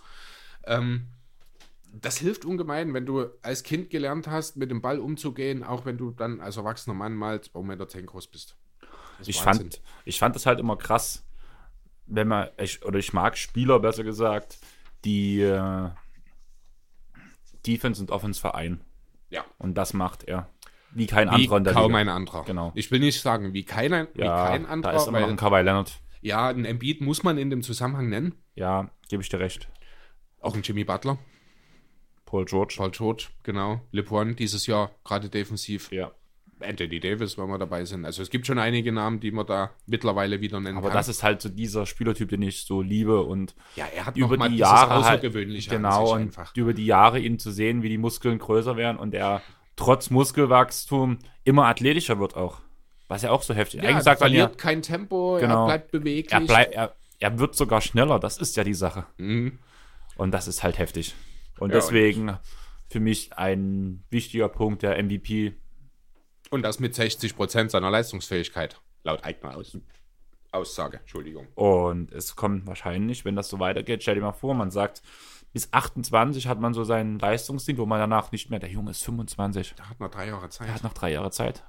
Aber er hat auch nichts mehr, was er noch verbessern kann. Doch, sein Dreier. Ja, also da, das macht er ja gerade. Das Ja. hat sich jetzt, also muss ich ganz ehrlich sagen, Und die Freiwürfe. ist so ein Und die Spieler. Freiwürfe. Ja, stimmt. Ja, aber Janis ist so ein Spieler, wenn der sich was vornimmt, dann setze ich voraus, dass der das schafft, weil das hat bisher immer geklappt und das Genau. sieht man jetzt auch mit den Dreiern. Ich glaube, knapp 40 Prozent hat er im Dezember getroffen. Also völlig absurd. Dann kannst du den nicht mehr stoppen. Dann wird man irgendwann genauso dastehen und über Jannis reden wie Brad Brown gestern auf die Frage, wie kannst du James Harden stoppen? Er hat gelacht, den Kopf geschüttelt. Ist ja aber richtig. ist es auch jetzt schon so mit Janis, ne? Genau. Und ja, deswegen mein Platz 4, Janis.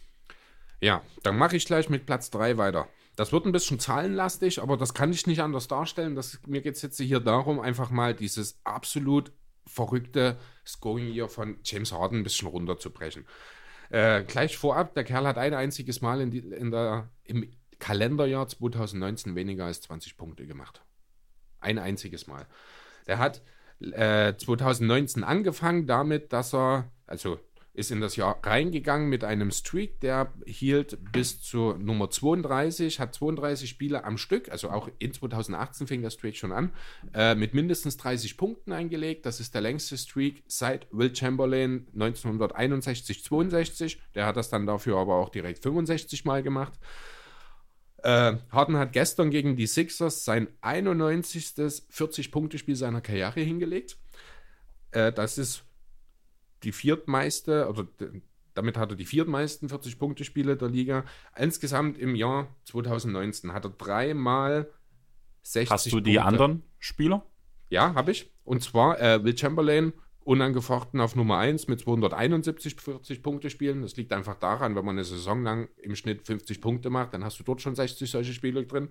Alleine äh, Michael Jordan hat 173, aber das schafft, das sind nochmal gute 82 Spiele. Da bin ich mir nicht ganz sicher, ob es für Platz 2 reichen wird. Wo ich mir aber sicher bin, Kobe Bryant 117 40-Punkte-Spiele, die wird er in seiner Karriere knacken. Die wird er diese Saison knacken. Nee, das glaube ich nicht, weil das sind ja doch noch 26 Spiele, die er machen muss mit 40 Punkten. Ausgeschlossen ist es nicht. Ich denke aber, ja, vielleicht in den Playoffs. Ich denke, dass Harden auf die 40 Punkte im Schnitt geht. Und dann Ich denke aber nicht, dass er es schafft. Ich würde es, also mich persönlich würde es sehr freuen, weil dann kriegt er meine Stimme auch, was den Darf MVP ich- angeht. Darf ich ehrlich sein? Du willst das nicht. Zum einen, du hast keine Stimme beim MVP. Ist mir egal, aber er würde meine kriegen dafür. Zum anderen würde ich mich auch freuen, wenn er es schafft. Obwohl ich ihn nie mag. Und ich mag, das von dir, ich wollte Ja. gerade sagen. ich mag ihn nicht, aber wenn man so eine Leistung bringt und vor allem sein Team trotzdem so in der Ta- Tabelle hält, würde auch einer, den ich nicht leiden kann, riesen Respekt von mir bekommen. Okay. Dasselbe ist, ich respektiere Aber letztes Jahr hat es ja noch nicht gereicht. Mit 36 Punkten. für den MVP nicht, einfach aus dem Grund, weil Janis Platz 2 auch nochmal im Defense Okay. Defensive Player of the Year war. Und ich habe gerade gesagt, dass mir diese Spieler am meisten gefallen, offensiv dann ko kombiniert. Und ich hasse Spieler, die nicht verteidigen. Deswegen bin ich so anti-Harden, Ja, auch wenn es besser auch so- geworden genau. ist. Aber er ist trotzdem immer noch ein weit unterdurchschnittlicher Verteidiger. Mhm. Und das ist für mich so der Grund. Okay. Da muss man dann schon über die nachvollziehbar. 40 gehen und wenn Janis dann nicht gerade 35 Punkte im Schnitt macht, dann hat er schon so seine. Dann denke ich auch mal drüber nach, Harden zu wählen. Ja, aber für 35 Punkte müsste Janis 30 Minuten spielen. Das lässt Budenholzer nicht zu. Ist doch gut so. Ja, nochmal ein paar Zahlen. Also, er hat drei, Spiele in 2019 gehabt, in denen er mindestens 60 Spieler, äh, Punkte erzielt hat. Eins davon hat er, äh, in einem davon hat er sogar nur drei Viertel gebraucht. Das war ein Spiel gegen Atlanta. Ich glaube, die Rockets haben 158 Punkte in dem Spiel erzielt. Ähm, elf 50-Punkte-Spiele in 2019. Davon hat er dreimal Back-to-Back 50 Punkte aufgelegt. Also dreimal zwei Spiele hintereinander mhm. mit mindestens 50 Punkten. Er hat 32 mal 40 Punkte in einem Spiel 2019 aufgelegt. Dazu noch 30 mal 30, 30 mal 30 Punkte in 2019. Hat vier Triple-Double mit mindestens 30 Punkten aufgelegt. Äh, hat, wie gesagt, nur ein einziges Mal unter 20 Punkten gescored in dieser Saison. Ähm, das sind alles Werte aus der äh, also regular, aus der Regular Season. Die Playoff-Statistiken, die sehen ein bisschen anders aus. Da gab es insgesamt nur elf Spiele, die er gemacht hat letztes Jahr. Da hat er einmal 40 gescored, also 40 plus, sechsmal 30 plus und viermal aber auch mindestens 20 Punkte. Also auch in den Playoffs immer mindestens, neu, äh, mindestens 20 Punkte gemacht. Ich finde das unglaublich. Wie gesagt, ich hätte ihm letztes Jahr meinen MVP-Titel, äh, meine MVP-Stimme schon gegeben. Ich werde es wahrscheinlich auch dieses Jahr tun. Ähm, nicht, weil ich nicht zu schätzen weiß, was Janis tut, sondern weil ich einfach das so außergewöhnlich finde, ähm, zumal halt auch seine Quoten in den letzten Monaten deutlich oder Wochen deutlich gestiegen sind. Er ist ja mittlerweile auch wieder effizient unterwegs, nachdem das am Anfang des Jahres noch viel über die Freiwürfe gegangen ist, dass er überhaupt effizient aussah, sage ich mal. Also jetzt sind jetzt auch die Wurfquoten da. Ähm, ja, das gehörte für mich einfach rein. Das ist eine absolut unglaubliche Geschichte ähm, die wir wahrscheinlich auch so schnell nicht nochmal sehen werden. Deswegen für mich Platz 3, Hardens Crazy Scoring Year 2000, 2019. Dann mein Platz 3, die Entwicklung von Pascal Siakam. Ja, kann man natürlich gut nennen. Einfach, ich glaube, ich habe in unserer Yahoo-Liga zumindest ein gutes Händchen in Fantasy für Spieler, die potenziell auf den MIP-Titel schielen. So hatte ich mir letzte Saison auch schon Pascal Siakam geholt. Mhm hatte so gedacht, wird schon eine Entwicklung machen, auch eine entsprechende Entwicklung. Aber was der Junge danach vor allem in den Playoffs gerissen hat, abnormal. Ja. Er hat von Kawhi, denke ich, sehr, sehr viel gelernt. Ob Kawhi mit ihm geredet hat und gesagt hat, du musst das so und so machen, keine Ahnung. Manchmal reicht schon zusehen. Genau. Und der spielt genau das Spiel. Und das hat er auch diese Saison gezeigt. Alleine, wenn ich jetzt seit, er ist jetzt seit vier Jahren in der Liga. Wenn ich jetzt euch, wenn ich jetzt die Zahlen vorlese, wie die Punkte sich entwickelt haben. Im ersten Jahr 4,2 Punkte. Im zweiten Jahr 7,3 Punkte. Im dritten Jahr mit Kawhi zusammen 16,9 Punkte. Und jetzt diese Saison als der Franchise-Player 25,1 Punkte. Wahnsinnsentwicklung. Ganz besonders, Ein wenn typ. man bedenkt, dass er, ich glaube, erst mit 16 angefangen hat, Basketball zu spielen. Mit 22 in die Liga gekommen. Ja. Und jetzt 25. Wäre dieselbe Sache wie bei Jannis. Genau auch da ist durchaus noch möglich. Also ich glaube nicht, dass Siakam irgendwann mal MVP wird. Das nicht, Dafür aber wird es nicht reichen. Wohin es noch gehen kann, ist das Interessante. Ja, also, es ist auf jeden Fall noch Potenzial vorhanden. Er wird wohl ein Abo aus der, aus der werden in den nächsten Jahren. Das hat er sich auch verdient. Ähm, Meine Stimme kriegt er. Meine auch. Ähm, ja, mal sehen. Wird vielleicht auch mal für ein All-NBA-Team reichen. Vielleicht nicht unbedingt das erste, weil einfach auf dem Flügel, auf dem Frontcourt so viele Spieler auch äh, dafür Berechtigung haben. Aber dieses Jahr, Third Team All-NBA ist Wir müssen drin. auf jeden Fall nochmal in unsere Awardshow reinhören. Weil ich weiß, dass ich da einige Aufreger drin hatte bei den NBA-Teams, All-NBA-Teams, mhm. wo ich Doncic reingewählt habe. Ja, wahrscheinlich drin sein wird. Mhm. Und ja, ich glaube stimmt. auch Siakam. Und einer, der nicht drin, sein. und einer, der nicht drin sein wird, Trae Young hatte ich glaube auch drin, wenn ich mich nie ganz täusche. Ja, Trae Young hat dort nichts verloren. Ja. Aber mal kurz die zwei positiven Sachen, so ja. meine Glücksgriffe, so wie Golden State. Genau. ja. Das hätte ich als persönliches Tja, Highlight angeben müssen. Genau, hättest, hättest du mal Toronto in die Playoffs getippt. Ja. Nee, ich hätte als persönliches Highlight angeben müssen, dass ich Golden State das aus genau den Playoffs rausgetippt habe. Ich habe Steph Currys Fuß kaputt gemacht. Jo, soll so, ich weitermachen? Mach deinen Platz 2. Jo, ich habe jetzt tatsächlich, meinen Platz 1 und 2 sind tatsächlich Momente. Nicht so wie jetzt beispielsweise Harden, wo einfach das Jahr zusammengefasst ist. Ich habe jetzt wirklich noch zwei Momente aus den Playoffs. Da hier mein Platz 2, Damian Lillard, letztes Jahr gegen OKC. Ja, eine oder andere wird sich noch dran erinnern. First Round Matchup, Portland an 3, OKC an 6. Trotzdem war Portland der Außenseiter in dieser Serie. haben das aber gut geregelt, haben 3 zu 1 geführt. OKC hat sich im Spiel 5 deutlich versucht natürlich gegen das frühe auszustemmen. Was und PG sind zusammen für 65 gegangen, Dennis mit guten 17 von der Bank. Auf der anderen Seite, ja, da stand Damian Lillard mit am Ende 50 Punkten da. Kein anderer Spieler, der noch auf 20 gekommen ist, aber ich glaube, das ja oder drei Spieler, die zumindest zwischen 15 und 20 noch waren. Ähm, ja, und dann waren also noch 32 Sekunden zu spielen. Lillard macht den Ausgleich per Layup.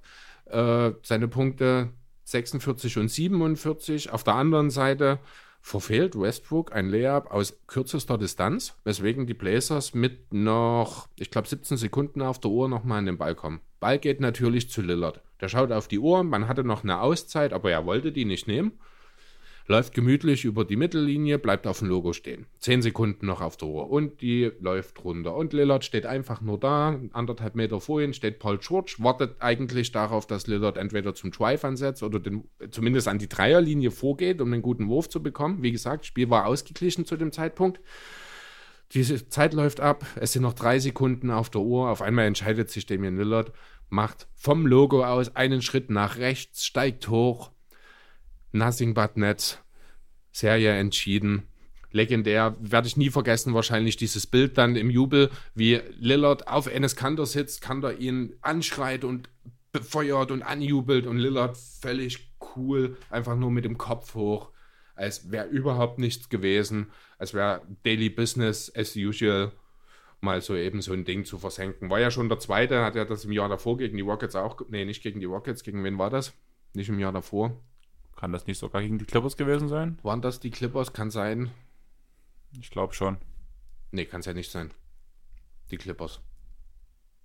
Die Clippers sind ja gegen die Warriors aus den Playoffs geflogen. Stimmt.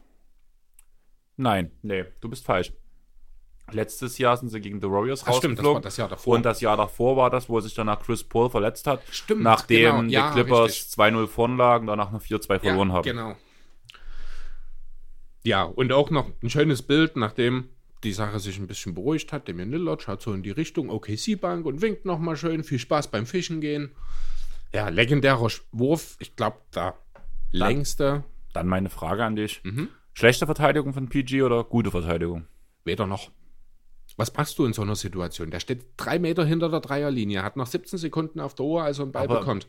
George steht auch nicht weit weg. Also Ja, du musst aber, genau, das ist eben der Punkt. Das ist eine unheimlich schwierige Geschichte an dem Punkt. Gehst du zu nah dran, du, George ich bin weiß der- natürlich. Ich bin der Meinung, er hat es richtig gemacht. Ich, ich auch. Ne? Aber der Punkt ist halt, George weiß, Lillard kann von dort auch werfen. Das heißt, du kannst ihm nicht zu viel Platz geben. Du kannst aber auch nicht zu nah rangehen, weil ein Spieler wie Lillard, der schlägt dich dann im 1 gegen 1 und bekommt seinen auf eine Midrange im Zweifel. Also er kann das. Das ist nicht garantiert. Gegen Paul George kann man auch mal offensiv eine Possession verlieren. Aber Lillard hat das Zeug dazu. Also was machst du? Du versuchst dich so zu positionieren, um alle möglichen Gefahren zu möglichst zu reduzieren. Also lässt du ihn dort draußen stehen, riskierst, dass er diesen Wurf nimmt, weil es ist der schlechteste, den er nehmen kann. Und genau deswegen sage ich, es war eine gute Verteidigung Ja, von Paul George. bin ich absolut deiner Meinung. Ähm, ich glaube, Lillard hatte selbst irgendwas von äh, Bad Defense oder sowas danach gesagt. Das ist natürlich Quatsch. Du kannst das nicht besser verteidigen. Du müsstest Lillard auf den Füßen stehen, aber wie gesagt, dann ist die Chance, dass Lillard an dir vorbeigeht, wieder zu hoch, weil du halt als Verteidiger reagieren musst und immer den zeitlichen Nachteil hast. Ich finde, George hat dort alles richtig gemacht. Das ist einfach dumm gelaufen für die Sander. Ja, auf jeden Fall. Also anders gesagt, es ist einfach die pure offensive Qualität von Damian Lillard ausschlaggebend gewesen. Mein Platz 2. Was hast du für mich? Ähm, einige von euch wissen, dass ich Doncic schon zu Real Madrid-Zeiten verfolgt habe, wo er als 16-jähriger Steppke dort so seine ersten Minuten gespielt hat. Und nun ja, ich habe jetzt den Punkt bei mir so genannt, Doncic glänzt wie damals in Real Madrid. Glänzt du nicht sogar ein bisschen mehr als damals, als wie damals in Real, bei Real? Kann man schon sagen, aber ich wollte so den Vergleich in seine Vergangenheit ziehen, wo ich ihn kennengelernt habe. Okay, dann musst du mir ein bisschen was über seine Real Madrid-Zeit erzählen, denn dafür habe ich, da habe ich noch nicht viel von Doncic mitbekommen. Er ist ja als jüngster Spieler überhaupt mit relevanten Minuten in der spanischen Liga gewesen. Ja. Hat ja auch als 16-Jähriger schon gegen NBA-Teams gespielt. Ja, Da habe ich, hab ich neulich ein Bild gesehen. Ähm, da war hier so ein Vorbereitungsspiel, ich weiß nicht mehr gegen wen, ob es gegen San Antonio oder so war, hat Real jedenfalls so ein Vorbereitungsspiel gemacht und da war ja Doncic auch schon dabei. Und Hat danach angefangen, sich seinen Platz zu sichern. Seinen letzten Jahr in Real Madrid. Liga-MVP. Mhm. Meister in der Liga. Spanischer Pokal MVP. Mhm. Meister. Euroleague MVP. Meister. Ja. Weltmeister. Äh, nee, Europameister. Europameister. Europameister. Mit Dragic zusammen. Mit genau. Dragic, wo man sich drüber streiten konnte, ob Dragic nun den MVP bekommt oder Doncic. Nö, den hätte ich schon Goran gegeben. Das Der hat eine schon okay. geniale. Das ist schon, das hat er sich auch verdient. Ähm, das geht schon in Ordnung. Luca wird schon noch seine Titel einstauben. überall. Und immer mit einem Lächeln am Gesicht. Immer mit viel komischen Bewegungen, die genial waren. ich, ich finde vor allem so seine Ausstrahlung, der heißt, klar, der Kerl ist jetzt auch erst 20, ne? Aber der hat so diese, dieses jugendliche Charisma auch auf dem Feld. Wenn dem was Dummes passiert, der frisst halt nicht, also den kotzt das nicht an, der lacht ja auch über sich selbst. Das Kannst ich du, so dich, super. kannst du dich an meinen Geburtstag erinnern über einen Amme, der auch mit dabei war, der Polizist? Ja, ja. Das ist für mich so eins zu eins derselbe Typ. Die Ja, das stimmt, das kommt ungefähr hin, richtig? selbst, selbst diese Gesichtspartien und so, dieses Lachen so ein bisschen, was der hat, das passt so sehr gut aufeinander, die zwei. Er ist und quasi das, One Baker, das Gesicht von One Baker mit, mit, mit der Persönlichkeit von Luka Doncic. Ja, Ron Baker muss man ja dazu sagen, also der Amme, das hatten wir ja auch schon mal kurz als Thema, das ist ja der, der mich zum Basketball gebracht hat. Hatte, wo wir in der Realschule damals noch waren, 9., 10. Klasse, also ist jetzt auch schon so Ein paar Jahre her. über zehn Jahre. Das ist so Mhm. traurig. her. Und da hatte er eine Frisur und sah auf den Bildern sieht er eins zu eins aus wie Ron Baker. Von nix damals. Spielt jetzt bei ZSK Moskau. Mhm. Ja, will gar nicht weiter drüber reden. Diese Ausstrahlung, diese Art Typ, wie er ist, so sein, wie er redet, wie er sich gibt auf dem Feld, wie er mit seinen Gegenspielern und mit seinen Mitspielern umgeht. Ja. Das ist halt ein super sympathischer Dude, den, mit dem würde ich auch gerne mal ein Trinken gehen, muss ich sagen. Ich glaube, das Wahrscheinlich trinkt er auch, auch gar nichts. Er kann auch nüchtern cool sein. Ja, kann gut sein. Auf jeden Fall im zweiten Jahr 29 Punkte, 9,6 Rebounds und 8,9 Assists. Wahnsinn. Verrückt. Bei guten Quoten muss man dazu sagen, auch Quoten. wenn der Dreier noch nicht ganz so stabil ist, ist das ja trotzdem alles auch eine sehr, sehr effiziente Saison, die er spielt. Magst du kurz die Spitznamen hören von Luca Magic? Ähm, warte, ich, einen kenne ich, The Donk. Der steht hier zum Beispiel nicht drin auf Okay, der PKRF. der Achso, The Don, The Don. Nee, The Donk. Okay, nee, The Don steht hier. Okay, das ist dann wahrscheinlich nochmal eine Abwandlung dazu. Ähm, ja, was gibt's noch so? Wonderboy? Ja, hatten wir schon, stimmt, wir haben, ich glaube, sogar schon mal drüber geredet, ne? Ähm, wüsste ich nicht, muss ich ehrlich Na, sagen. sag mal an, was ist noch? Swaggy L? Ja, das hatten wir schon mal. Da haben wir drüber geredet, dass du als jeden Namen Swaggy machen kannst. War das nie in einem anderen Podcast, die es angesprochen haben? Ich glaube, das war Oder nicht haben wir, wir mal, haben das mal vor, ne, vor der Aufnahme vielleicht mal drüber geredet. so. Das kann auch sein. Danach Matador Ja, Spanier. und Cool Hand. Also aus Spanien. und Cool Hand. Cool Hand, okay. Also vor allem das Matador und das Cool Hand sagt mir gar nichts. Swaggy L hab, hätte ich gedacht, habe ich schon mal gehört in einem anderen Podcast. Wonderboy ist ja nun die übliche Mhm. Bezeichnung aufgrund von Dirk. Ja. Und The Don sagt mir eigentlich auch nichts. Ne, das ist halt so, weil die Amerikaner haben ja ein bisschen Probleme mit der Aussprache von so osteuropäischen Namen und deswegen haben die halt aus Doncic dann, also wie gesagt, ich hätte bei No Dunks, Lee Ellis ist da äh, sehr präferiert, was das angeht, dann nennen die sehr gern nur The Donk. Also wirklich, der hat das C halt noch mit dran und spricht das als K aus, aber es geht dann in dieselbe Richtung, Richtung wie der Don. Und der Matador einfach deswegen, weil er halt von Real kam. Okay, dann hau mal raus. Platz 1. Ja, Platz 1 war ein Herzensbrecher für mich. Du wirst wahrscheinlich nicht besonders überrascht sein. Du hast es ja bisher noch nicht gehört und du wusstest, irgendwie muss es in meine Jahresrückblick mit rein. Ich habe es schon angedeutet. Playoffs 2019, Eastern Conference Semifinals. Toronto Raptors gegen Aha, Philadelphia aha, 76ers. Acht Sekunden noch auf der Uhr. Es steht 88 zu 90 für Toronto. Tobias Harris holt sich den Rebound am eigenen Korb. Butler zieht zum Korb auf der anderen Seite und mit vier Sekunden auf der Uhr ist der Ausgleich. Es steht 90 zu 90.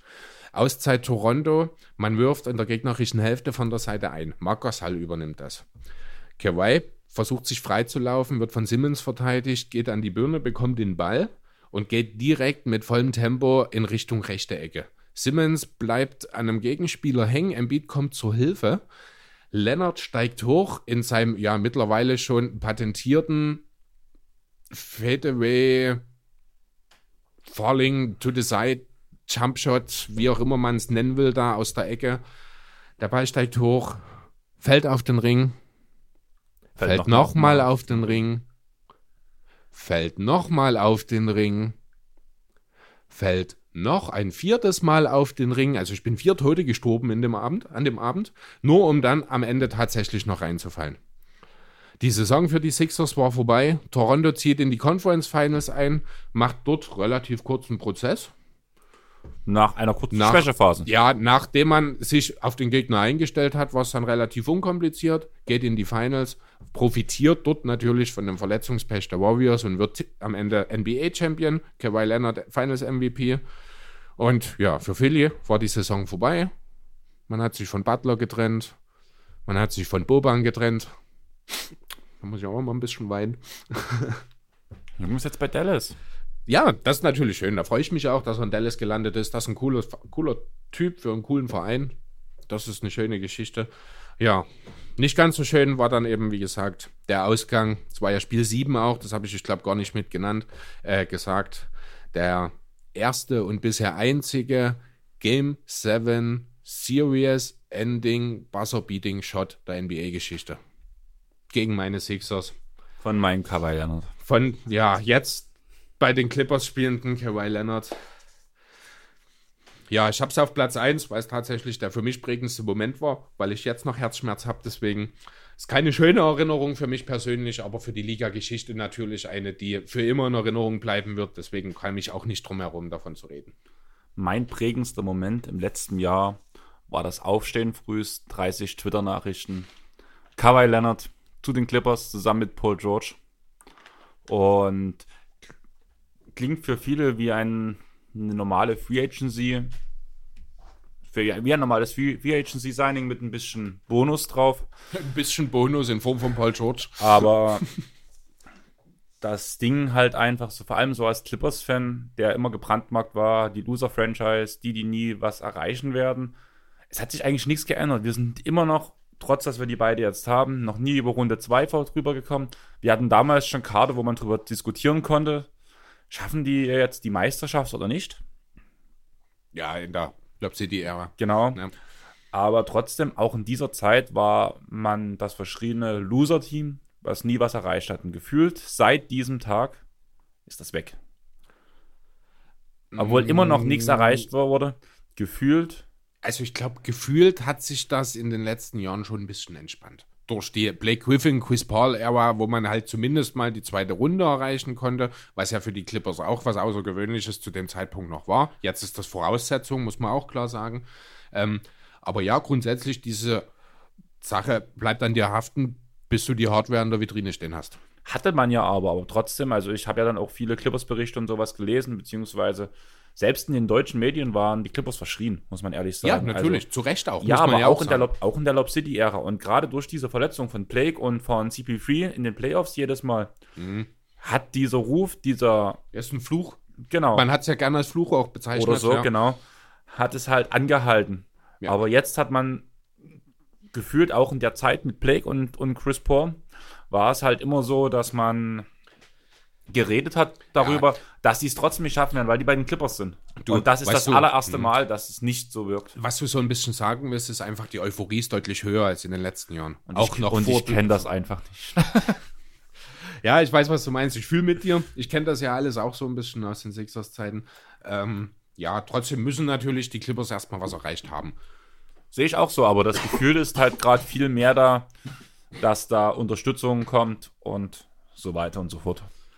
Also, ja. so als Clippers-Fan fühlt man sich auch, ist zwar mies, aber man hat halt viele Clippers-Fans dazu gewonnen. Bandwagoner, aber, Definitiv. aber die aber gibt's halt immer und man ist halt gefühlt nicht mehr allein. Ja. Bezeichnend übrigens, dass dein Moment des Jahres eine sehr, sehr schöne Geschichte für dich ist, während mein Moment des Jahres quasi die traurigste Geschichte, die man sich als Basketballfan vorstellen kann, ist.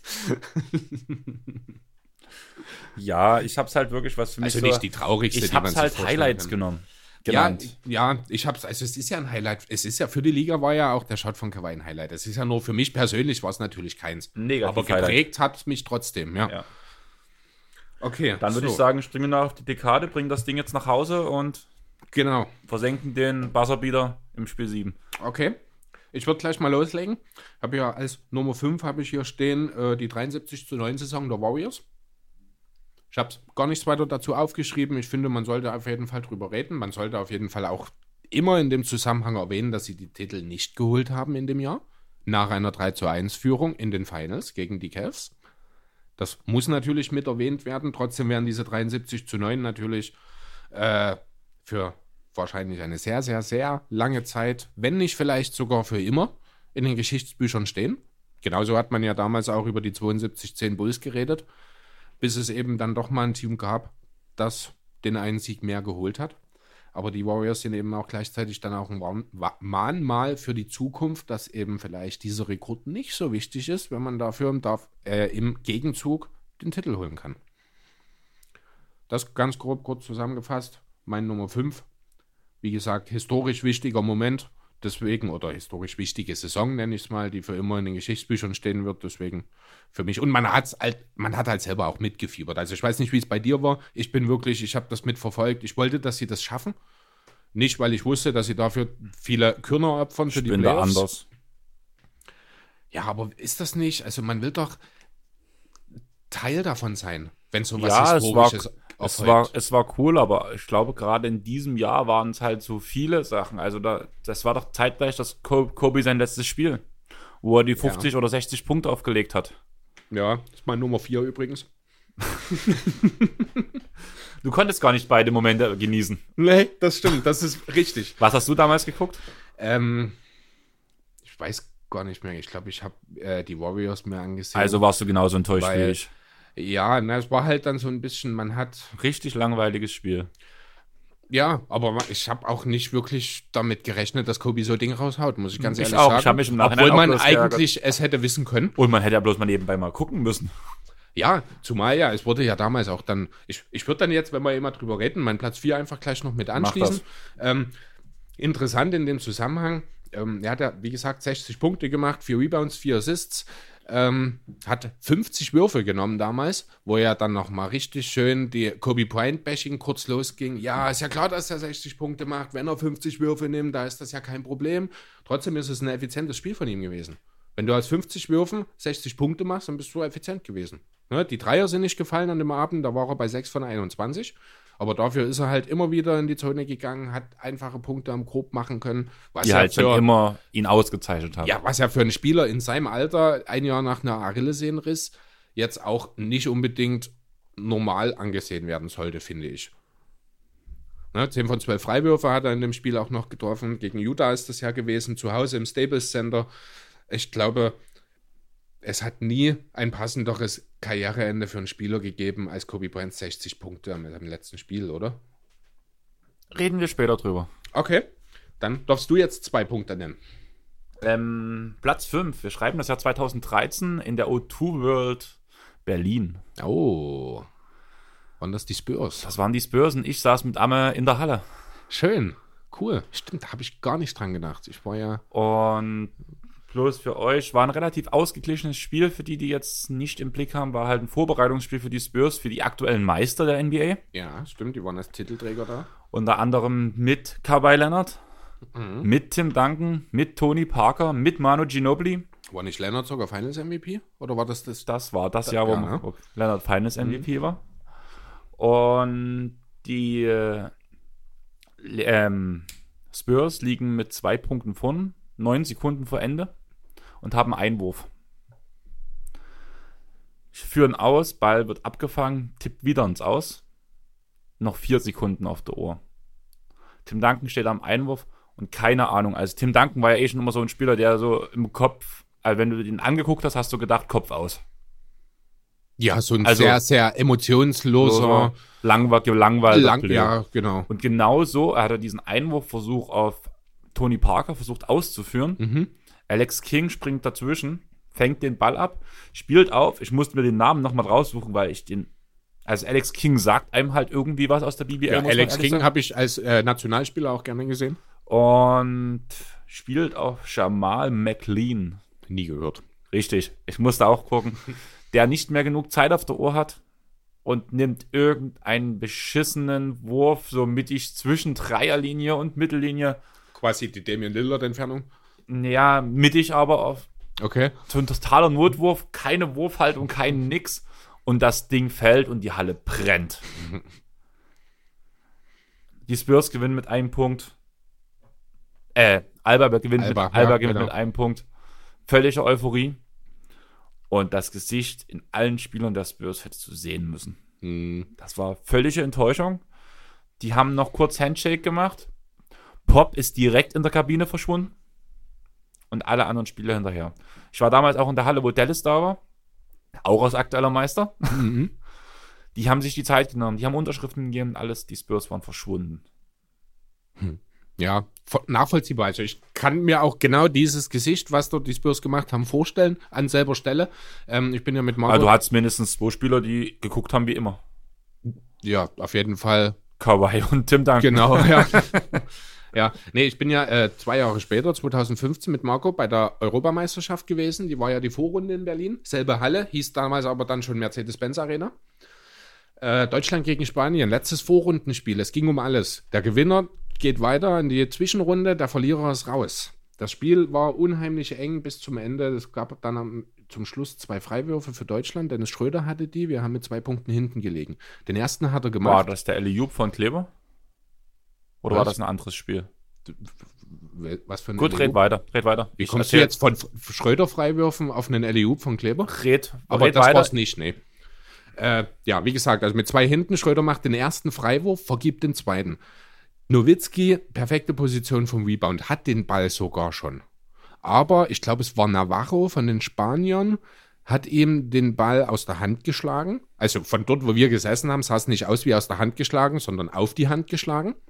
Ich glaube, die ganze Halle hat das auch so gesehen, nur der Schiedsrichter nicht. Der Ball trudelte ins Aus und die Zeit ist abgelaufen. Spanien gewinnt mit einem, setzt sich durch, geht in die nächste Runde und wird am Ende sogar Europameister. Deutschland nach einer fantastischen, wirklich, wirklich guten Vorrunde, nach einem super Spiel auch gegen Spanien, die natürlich als Favorit dort angetreten sind, am Ende so knapp und vor allem auch so ärgerlich, weil potenziell durch eine Fehlentscheidung beim Rebound äh, dort um die Chance gebracht zu werden, war es sehr, sehr hart. Es war Nowitzkis letztes Länderspiel, ich glaube sogar. Er hat sich danach sehr ausgiebig äh, von den Fans verabschiedet. Ich glaube sogar Tony Parker war auch in der Halle als Zuschauer. Ähm, ja, also ich kenne das Gefühl, ich äh, oder kenne diese Gesichter, Schröder und Co., wie sie alle hießen. Tibor Bleis war ja damals noch mit in der Nationalmannschaft dabei. Von dem habe ich ein LEU-Video sogar gemacht an diesem Tag.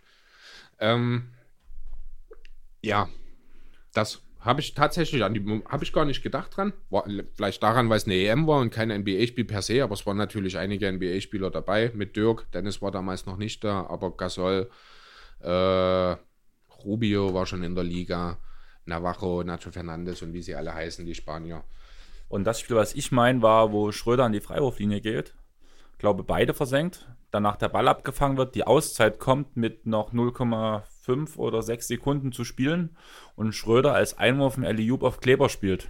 Nee, das habe ich nicht im. äh, Und das war, der, das war der Buzzer zum Okay. Sieg. Hm, Aber das war definitiv ein anderes Spiel. Ich glaube, 2015 war äh, Maxi Kleber auch noch nicht in der Nationalmannschaft. Wie gesagt, es war jetzt bloß so diese, wo du sagtest, Schröder Freiwurflinie, das hat Ach so okay. eine Erinnerung geweckt. Das war übrigens das Spiel, wo Maxi zum Basketball gekommen ist. Meine, eine meiner besten Freundinnen, Mhm. Mit der wir damals ja auch zusammen hier Opening Night, wo sich Ja, hier. Haywood verletzt hat, Ja. geguckt haben. Das war ihr Spiel, wo, also man dazu sagen, Maxi ist überhaupt kein Basketball-Fan bis dahin gewesen. Und ich habe halt gesagt, du kannst gern zum Kaffee trinken vorbeikommen, aber ich gucke halt Basketball, ist gerade EM oder WM, was, oder was auch immer da war gerade. Muss ich ehrlich sagen, habe es Ja. gerade gar nicht mehr im Blick.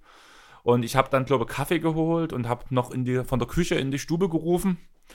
Hier, Maxi, willst du Zucker oder Milch? Und ich krieg keine Antwort. Ruf nochmal, krieg wieder keine Antwort. Geh rüber.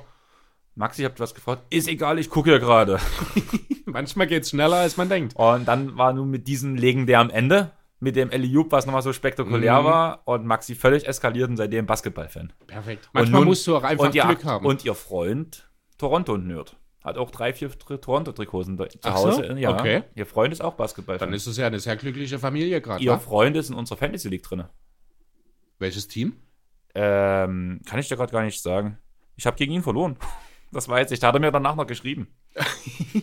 Dieser Arsch. Okay, können wir ja dann noch mal klären. Ja. So, hast du deinen Platz 4 jetzt schon? Oder Nein, ist, mein der Platz, ist dran jetzt, ne? Genau, mein Platz 4 ist dran und Donald Sterling wird rassistisch gegenüber Magic Johnson.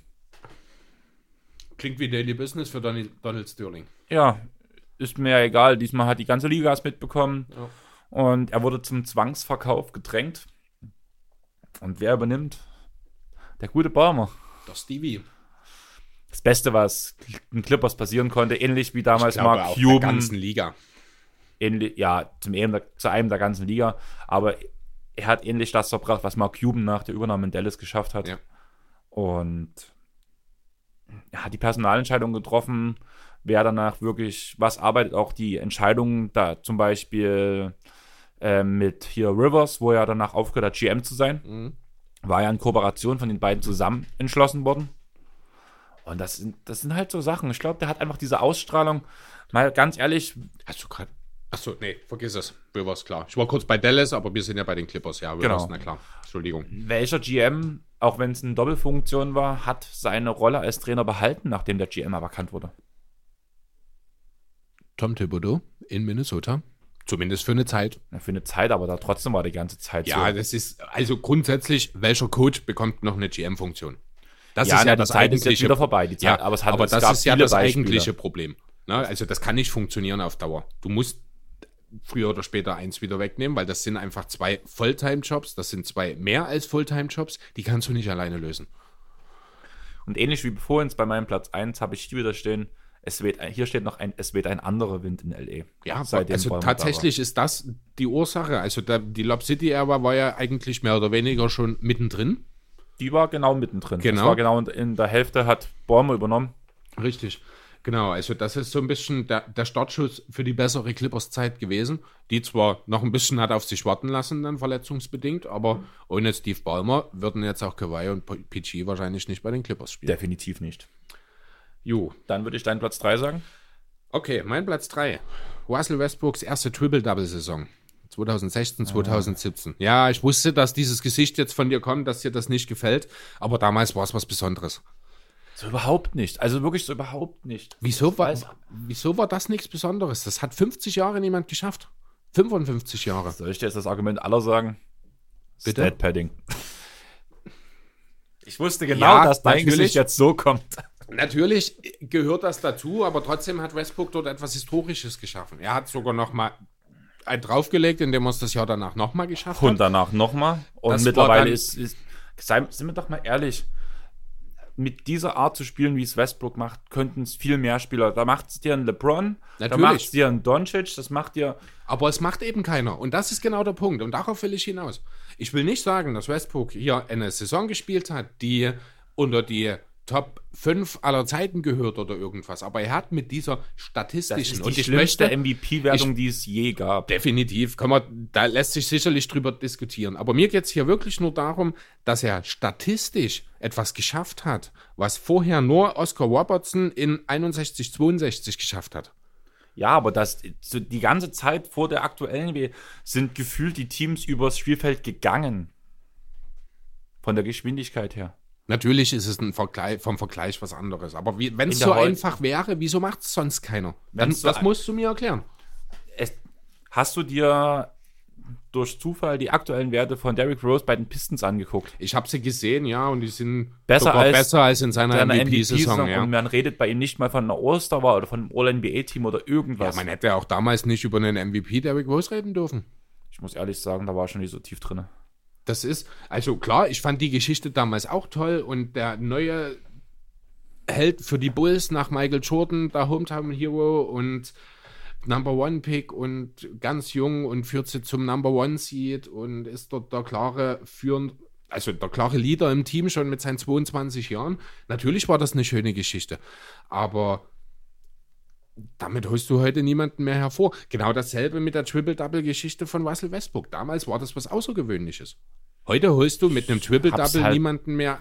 Ich habe es halt trotzdem nicht verstanden. Ich bin halt auch noch so ein Verfechter mit diesem MVP und sowas. Ja, ein, ein Top-Team-Spieler Mhm. muss das sein. Und was waren die? Platz 6, Platz 7?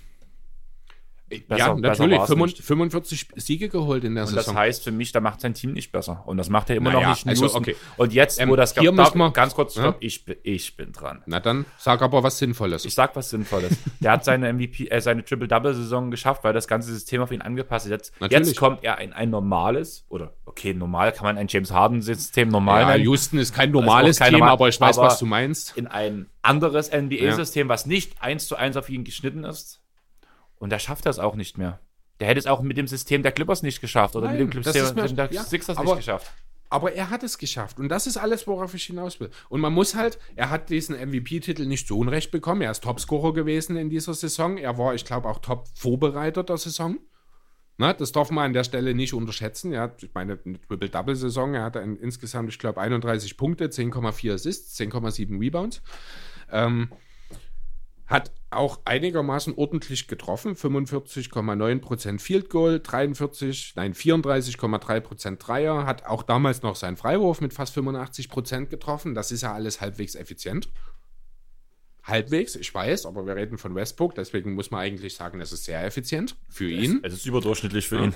Und es ist eben, und nur darum ging, also du hast das vielleicht, für mich war das was Besonderes, einfach auch mitzuerleben, live, live in Anführungszeichen, weil hunderte Kilometer entfernt, ja, aber dabei zu sein, wenn Geschichte geschrieben wird. Man das muss ist halt- dasselbe Thema wie die 73 zu 9 Saison der Warriors. Ich muss halt wirklich sagen, vielleicht sehe ich das alles zu skeptisch, weil ja, ich bin jetzt seit dieser Saison OKC-Fan. Mhm. Weißt du, was der Auslöser dafür war? Chris Paul? Nein. Doch, sei ehrlich. Nein, Westbrook ist, Westbrook ist weg. Westbrook ist weg. Ich mag Steven Adams, ich mag viele Spieler, die Mhm. vorher auch schon da waren mit Schröder. Westbrook war so, ist so neben, finde ich jetzt ganz lustig. James Harden, mein, die so das völlige, was ich als Spielertyp Weil es hasse. halt keine Teamspieler in dem klassischen Genau. Sinne sind, Und weil es jetzt spielen, Individualisten und sind. ja. ich habe es gehasst, dass Chris Paul bei Houston war, weil ich Houston gehasst habe wegen James Harden. Und jetzt habe ich es auf einmal, dass ich nur noch ein MVP-Team, äh, ein NBA-Team wirklich hassen muss, doch perfekt für weil dich. nur noch Houston ist. weil beide in einem Team sind. Okay, was hast du denn an drei? Ich würde Platz 3 und Platz 2 zusammennehmen. Okay. Und ich würde es gleich noch ein bisschen komplizierter machen, weil ich jetzt so, nachdem ich echt schon den ganzen Pot heute drüber nachdenke, tausche ich nochmal Platz 2 und Platz 3. Nur zu. Platz 3 ist meine, ist meine erste, meine ersten Playoffs, die ich gesehen habe, meine ersten Finals, die ich gesehen habe. Wir schreiben 2011, Dallas wird Meister. Ja. Ich bin aufgestanden vor der Arbeit, um die Spiele zu gucken. War mega verschlafen auf Arbeit, waren so meine ersten großen, richtig krassen Basketballerfahrungen, die ich, also im Sinne von live sehen, die Ja. ich wirklich mitbekommen habe. Davor war immer Highlights gucken, Zusammenfassung gucken, aber ich kann zumindest so in meiner aktuellen Erinnerung da hier und da mal ein Spiel verfolgt, aber die Spiele, die ich bis dahin verfolgt habe, waren so Euroleague gucken oder BBL gucken, so ich gucke mir es halt an. Ja. Aber das war so das erste, was ich richtig krass verfolgt hat, wo ich danach frühest die Berichte gewälzt habe und nicht bloß bei Spox geguckt habe, sondern mir auch noch die englischen Seiten zur Seite genommen habe und gelesen und gelesen Mhm. habe. Das war, glaube ich, für mich so, so emotional der krasseste Punkt, Okay. wo bei mir der endgültige Schritt zum NBA war nie, wenn man es so nennen will, oder Ja. keine Ahnung, gekommen ist. Ja, den hatte ich zu dem Zeitpunkt schon begangen. Und auch in der Zusammenfassung mit dem perfekten Wurf in der Nowitzki, Mhm. in dem Nowitzki-Film. Ja. Ich saß im Kino, habe mir wirklich eine Träne weggedrückt, wo man diese, wo diese Erinnerung wieder hochkam an diesen Moment, wie er in die Kabine geht. Einfach heftig. Ja, sehr schön. Und was hast du auf zwei? Der Rücktritt von Dirk. Ah, ja, das erklärt auch. Da habe ich auch drüber nachgedacht. Ich habe mich dann dagegen entschieden, weil ich mir sicher war, dass du ihn nennst. du Deswegen weißt hab ja, was ich, in was meiner ich mir die Liste zwei nicht. Tage durchgemacht habe. Genau, ja. Ich habe es mir ja nicht angeguckt. Du hast ja beide letzte Spiele, quasi das letzte Ich habe mir, Urlaub, ich hab mir Urlaub dafür genommen. Ja, das habe ich nicht gemacht. Das, also das konnte ich auch tatsächlich nicht, deswegen konnte ich es auch nicht sehen. Du hast mich ja noch ein bisschen genervt. Du wolltest ja unbedingt, dass ich mitschaue, aber Ja. Es hatte halt einfach bei mir nicht geklappt. Also, es gibt halt zum einen meine Geschichte, wie ich es halt gesehen habe. Ich saß halt da, das Spiel gesehen, bei Dirk hat alles funktioniert und das ist halt der Punkt, wo ich auch sage, einer der besten Rücktrittsspiele. Ein 60-Punkte-Spiel hätte- Dirk nicht gestanden. Nee, das wäre nicht seins. Aber er Genau. hat nochmal ein Double-Double gemacht. Hat ich ein glaube, Double-Double ne? gemacht, Mhm. genau. Und mit einer Art und glaube ich, gleich die ersten fünf Treffer in Folge versenkt Mhm. und so. Da muss auch die Halle völlig Kopf gestanden haben. Ey. Es war unglaublich. Und danach, wie Dirk halt auf der Bank sitzt und auf einmal diese Einspielung kam mit diesem Interview, wo erzählt, wo Dirk erzählt, was so seine Vorbilder in der NBA waren und einmal diese Vorbilder in der Halle stand und alle so eine Danksagung für Dirk gebracht haben und er die alle umarmt hat. Und ich könnte Ich wetten, das hab- ist ihm peinlich gewesen. Das hat man ihm angesehen, Ja. ja. Also er hat sich mega gefreut, also dieses glänzenden Augen war wie beim kleinen Kind. Ja, genau, genau daran muss ich auch gerade. Er ist Ah. halt auch noch, der ist halt auch so ein begeisterungsfähiger Genau. und lustiger Typ. Da geht das halt auch. Aber das ist halt nicht seins, dieser Mittelpunkt alles. Das war ihm bestimmt schon auch ein Stück weit unangenehm dann dort. Genau, und vor allem bei dem Punkt, wo dann Barclay geredet hat, musste ich mir wirklich Tränen verkneifen. Beziehungsweise es kam wirklich Tränen, weil es einfach so schön war, dieses Ganze, wie es halt, wie es halt lief. Mhm. Und wie Barclay dann erzählt hat, wie er das erste Mal gegen Dirk gespielt hat. Weißt du das? Nee. Bei dem Hoop Summit oder bei diesem Freundschaftsspiel, wo Barclay mit seinem Team, ich weiß gar nicht, ob es irgendeine Auswahl war oder ob, also Barclay war auf jeden Fall in einem Team dabei, Mhm. was gegen die Deutschland-Auswahl äh, oder gegen die Europa-Auswahl, glaube ich, gespielt hat vom Jugendbereich. Okay. Und da hat Dirk über Barclay gedankt. Und diese Geschichte hat er bei dem, war in dem Zitat drin. Gibt es davon Videos? Bestimmt. Okay. Jetzt bist das, du- das, das schauen wir uns dann, das will ich sehen. Also wenn Dirk Nowitzki jeweils über Charles Barkley gedankt hat, dann will ich das sehen. das schauen wir uns dann nach der Aufnahme, suche ich mir das mal raus. Das muss ich mir unbedingt nochmal angucken. Und diesen Punkt hat er halt auch in dieser Danksagung angesprochen. Das war sein erster Kontakt mit Dirk Nowitzki. Okay. Und Sehr schön. du kannst, du kennst auch ähm, Sir Charles seine Ja. Art, wie er das dann rüberbringt. Sehr unterhaltsam sicherlich. Super Sache. Also dein Platz zwei. Ja. Ach ja, und kurz noch, ich bin dann auch mit so ein bisschen so getrübter Stimmung und alles ins Bett gegangen. Meine Freundin natürlich hat mir ein Foto gezeigt, wo ich dann auch um, aufgestanden bin, nachdem wir schon geschlafen haben Ja. und der Wecker gestellt war. Und die so, heulst du? Und ich so, nein. Nein, du heulst. Nein, du heulst. ja, es war, ich sag mal so, der emotionalste Moment der letzten Dekade für mich persönlich beim Thema NBA. Okay. Jo. Meine Nummer 2. I'm taking my talents to South Beach. Ist dann wahrscheinlich noch ein bisschen vor deiner Zeit gewesen, weil Ja. 2010 gewesen. Aber ich habe es mitbekommen. Ich bin 2009 zur Liga, 2008, Okay. 2009 zur Ja, es Liga gibt gekommen. wahrscheinlich kaum jemanden, der das nicht mitbekommen hat. Auch die Leute, die wenig mit Basketball am Hut haben, weil das ist ja wirklich durch die Welt gegangen. Ähm, die dümmste Entscheidung eines der besten, der wahrscheinlich klügsten Basketballer aller Zeiten.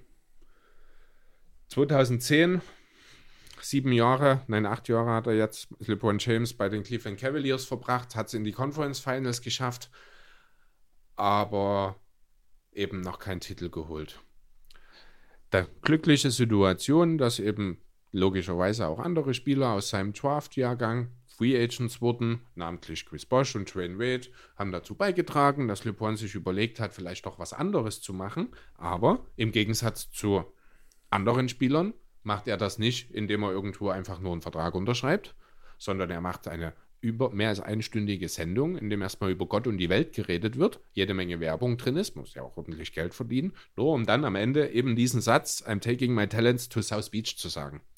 Um dort mit Bosch und Wade nicht ein, nicht zwei, nicht drei, nicht vier, nicht fünf, sondern sechs oder sieben oder acht Meisterschaften zu holen.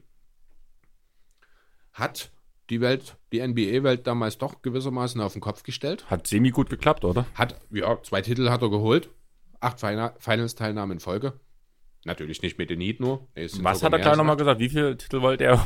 Na, ich bin mir nicht mehr ganz sicher, aber sechs oder sieben oder sowas haben sie schon genannt. Ja, dass er am Ende nur vier Jahre in Miami geblieben ist, hat er damals wahrscheinlich auch noch nicht gedacht. Ja, also das mein Platz zwei einfach, weil zum einen, wenn der beste Spieler der Welt entscheidet, den Verein zu wechseln, dann prägt das die Liga, dann prägt das auch mich. Und zum anderen einfach, weil dieses ganze Setting, diese Decision, diese Show ist natürlich eine Katastrophe. Im Fußball hat es letztes Jahr Antoine Griezmann gemacht. In einer etwas geringeren, Was, kleiner- Antoine Griezmann, französischer Fußballer. Der bei Real oder sowas, also irgendwo in bei- Spanien hat, gespielt hat. Genau, bei Atletico Madrid gespielt, hat so eine ähnliche Geschichte gemacht, ist dafür von überall ausgelacht worden. Also ihr müsst, also bloß mal kurz an euch, die so, ich bin so dieser übelste Anti-Fußballer eigentlich. Genau, also wenn ich Fußball sage, rennt Andreas normalerweise weg. Genau. Oder mach ihn blöd dafür. Und Was ohne Wissen nicht gut funktioniert. es reicht mir. Ich habe meinen Spaß dabei. Und ich kann über viel lachen. Aber das Ding ist halt einfach, dass wenn ich mal einen Fußballer vom Namen her und wo ich sogar ein Gesicht zuordnen kann, kenne, der aktuellen Zeit. Also ich habe, Mhm. wo ich noch in der Schule war, habe ich mich auch für Fußball interessiert, habe auch aktiv FIFA gespielt und war auch gar nicht so schlecht. Ich habe, glaube ich, ein bisschen anders gespielt als alle anderen, aber damit kamen die meisten anderen nicht klar. Weil ich nie typisch Fußball, glaube ich, gespielt habe, aber ist, ja, ist ja auch egal. Und es ist was Besonderes für mich, wenn ich einen Namen einem Gesicht zuordnen kann bei Fußballern. Und das Ich kann ich bei ihm. Ich war erstaunt gerade, ja. Jedenfalls hat der das auch gemacht. War wirklich eine wirklich blöde Idee. Es war bloß eine halbstündige Show. Ich glaube, die war auch nicht im Fernsehen, sondern es war ein Stream oder sowas. Äh, wo dann am Ende halt rauskam, dass er bei Atletico bleibt. Nur um ein halbes Jahr später die Nach Paris? größte Schlammschlacht zwischen zwei Fußballvereinen der letzten Jahre anzuzetteln, als er dann via Ausstiegsklausel zu FC Barcelona gewechselt ist. also, ich dachte schon, ich Gewechselt ist er dann im Sommer, aber Okay. diese ganze Thematik ist schon dann in der Wintertransferphase aufgekommen. Also, ja, Le Bon ist also auch in gewissen anderen Bereichen des Lebens als Vorbild durchaus hergezogen worden, wenn auch nicht immer in dem Positiven.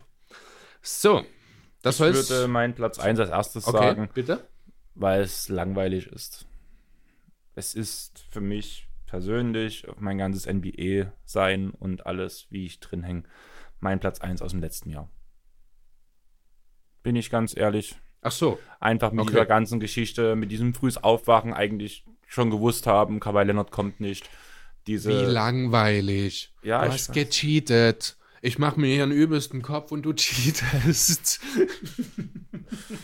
Okay, dann müssen wir da jetzt eigentlich auch nicht mehr allzu viel dazu sagen. Nein, will ich auch gar nicht. Deswegen, ich habe noch ein paar Sachen, die so ein bisschen so knapp dahinter, über die ich nachgedacht habe. Ich noch drei Sachen aufgeschrieben, die ich kurz erwähnen wollte, einfach. Mhm. Aber das machen wir danach nach deinem Platz 1. Dann verabschieden wir uns mit diesen drei Punkten. Okay. Und dann sind wir dicke über den zwei Stunden und wir haben überzogen und Alles wie sind immer. aber trotzdem noch in der Zeit, die wir nicht erwartet haben für die ganzen Themen, die wir heute hatten. Wir sind ja doch ein paar mehr geworden, genau. Ja, gut, dann nehme ich dich nochmal mit ins Jahr 2012. Für meinen Moment, für meine.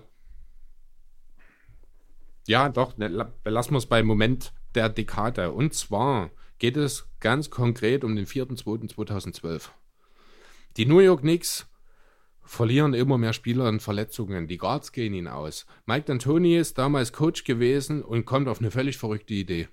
Sein zwölften Mann ganz hinten auf der Bank, so ein kleiner asiatisch aussehender Junge, ich muss ins Mikro reden, Entschuldigung, äh, sitzt da, hat bisher kaum Minuten gesehen und wird einfach mal von ihm, weil eben keine Guards mehr da sind, aufs Feld geschickt. Am Ende des Spiels hat dieser kleine chinesisch aussehende Kerl, der von der Harvard-Universität gekommen ist, die ja nun wirklich nicht für ihr Basketballprogramm bekannt ist, Der übrigens schon Frisuren hatte von Vegeta, Nappa, Son Goku, Son und Gohan. allen anderen Personen auf der Welt und auch Nicht-Welt wahrscheinlich. Da gibt es wirklich ein Meme dazu. Ja, ich Das weiß, der hat ja mal. auch in jedem Spiel eine andere Frisur getragen. Genau. Deswegen ja, von allen Personen. Von Dragon Ball. Nee, nur. Ja, aber Dragon Ball ist schön. Ja, haben wir Ich alle schon begriffen. Wir haben jetzt Dragon Ball Z durchgeguckt, meine Freundin. Ich habe zu Weihnachten zwei DVD-Boxen bekommen zu Dragon Ball Super. Ich und meine, Freund, ganze Zeit und, meine, und meine Freundin hat sich da selber ins Bein geschossen, weil die von ihr die Idee kam, die Boxen zu schenken. Und jetzt muss er natürlich, nachdem sie Dragon Ball Z geschafft hat, nach Dragon Ball Super weitergucken. Selber schuld. Gut, du darfst weiterreden. Ja, vielleicht sag mal erst mal kurz, um wen es geht. Little Vegeta. Millen. genau, am Ende dieses Spiels, an dem er am 4.2.2012 also in einem Verzweiflungsmove von D'Antoni ins Spiel gebracht wurde, hat er eben 25 Punkte, 5 Rebounds, 7 Assists, nein, 5 Assists und 7 Rebounds, ich glaube, von der Bank aufgestellt. Da die Personaldecke noch immer ein bisschen dünn war, also in der Folge direkt zum Starter für die Knicks geworden, hat dort dann eine Woche nach diesem Breakout-Game, sage ich mal, sein Career High aufgestellt, was heute noch Gültigkeit hat, mit 38 gegen die LA Lakers hat einen weiteren Rekord aufgestellt mit 136 Punkten in den ersten fünf Spielen als Starter seiner Karriere. Bin mir nicht hundertprozentig sicher, ob der Rekord noch aktiv ist. Ich habe nichts gefunden, dass es anders wäre. Ähm, ja, jedenfalls so, das ist die kurze Zusammenfassung von Sherry Wheel Lin. Ein paar Wochen voller Euphorie und Verrücktheit. Linsanity wurde das Ganze genannt. War tatsächlich relativ schnell wieder vorbei, weil er sich Anfang, äh, Anfang April einer Knie-OP unterziehen musste und für den Rest der Saison äh, nicht mehr spielen konnte. Jetzt habe ich die ultimative Frage an dich. Wenn du Mhm. den Cindy schon ansprichst, Hast du bestimmt auch mal ein bisschen dich über Jeremy Lin erkundigt. Nur oberflächlich. Also In nicht sehr. Ganz Gerade. China gehypt. Hm? Ist der Chinese? Er ist Taiwanese, wenn mich nicht alles täuscht. Und wo ist er geboren? In den USA. Krass, das waren so Sachen, die Das, mich gerade beschäftigt. Also ich war also echt das wusste ich sogar, ohne dass ich es recherchieren Okay, muss. ich wusste nicht, dass er in den USA geboren wurde. Ich wusste, dass er Taiwanese ist, Hm? wollte mich nochmal erkundigen und dadurch habe ich jetzt gerade gelesen, dass er sogar in den USA, in Kalifornien geboren ist. Ja. Und wo spielt er derzeit? Oh, das weiß ich nicht. Er ist letztes Jahr Champion geworden mit den Raptors. Aber ich glaube jetzt kann ich nicht, also zumindest nicht in der Liga, oder? Beijing Ducks. Ach, China, okay. Und es gibt einen Film, Linsanity. Ja, eine Dokumentation über eben genau diese zwei Monate. Ach so, ist die gut? Kann ich dir nicht mehr genau sagen. Ist eine Weile her, dass ich gesehen habe. Okay. Aber kann man sich auf jeden Fall mal anschauen. Ja, jedenfalls, nach der Knie-OP war er für die Saison raus. Sein Vertrag lief aus im Sommer 2012 dann. Ähm, und ja, sagt dir der Begriff Poison Pill etwas? ja, aber ich überlege gerade, warum. Hm?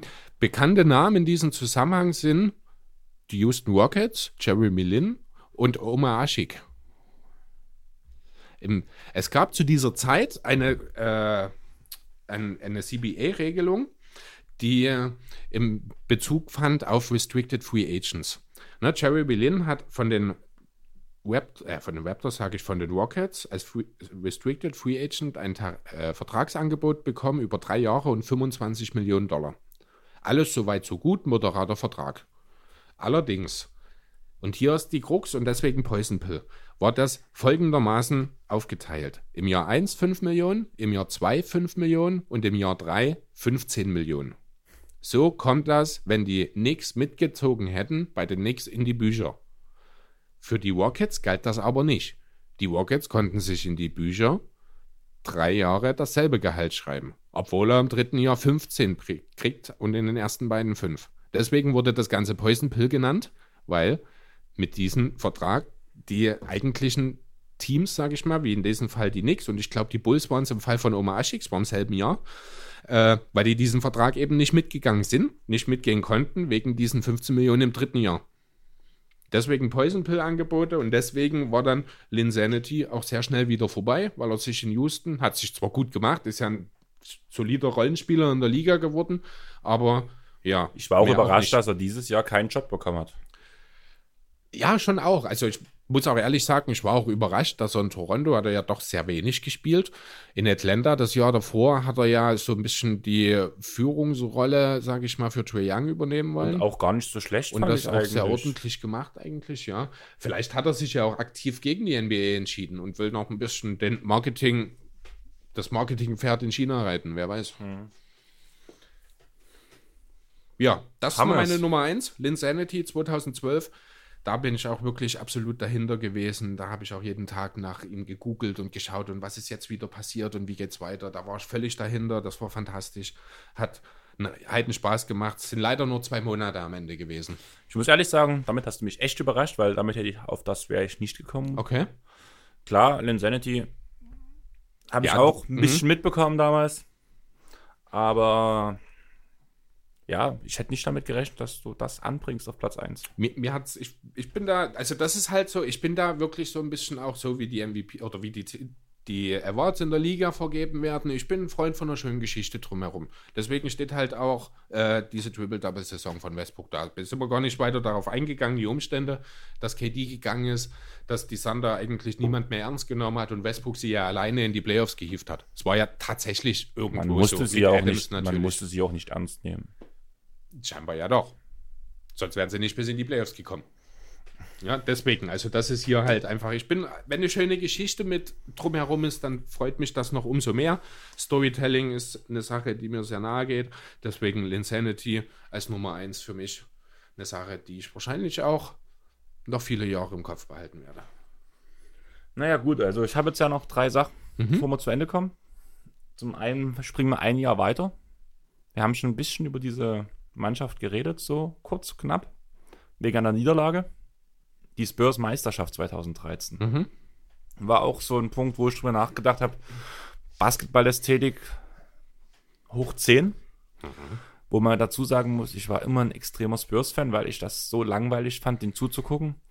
Aber diese Playoffs haben mir gezeigt, wie Du Basketball. warst immer ein extremer Spurs-Fan, weil das so langweilig Nee, war. Hasser, so Gegner, Gegner. Ja, die, die Spurs sind halt langweilig gewesen. Ging mir genauso Genau. damals. Ja. Aber mit dieser Meisterschaft war einfach, Alles anders. ne, also, Wenn man es gesehen hat.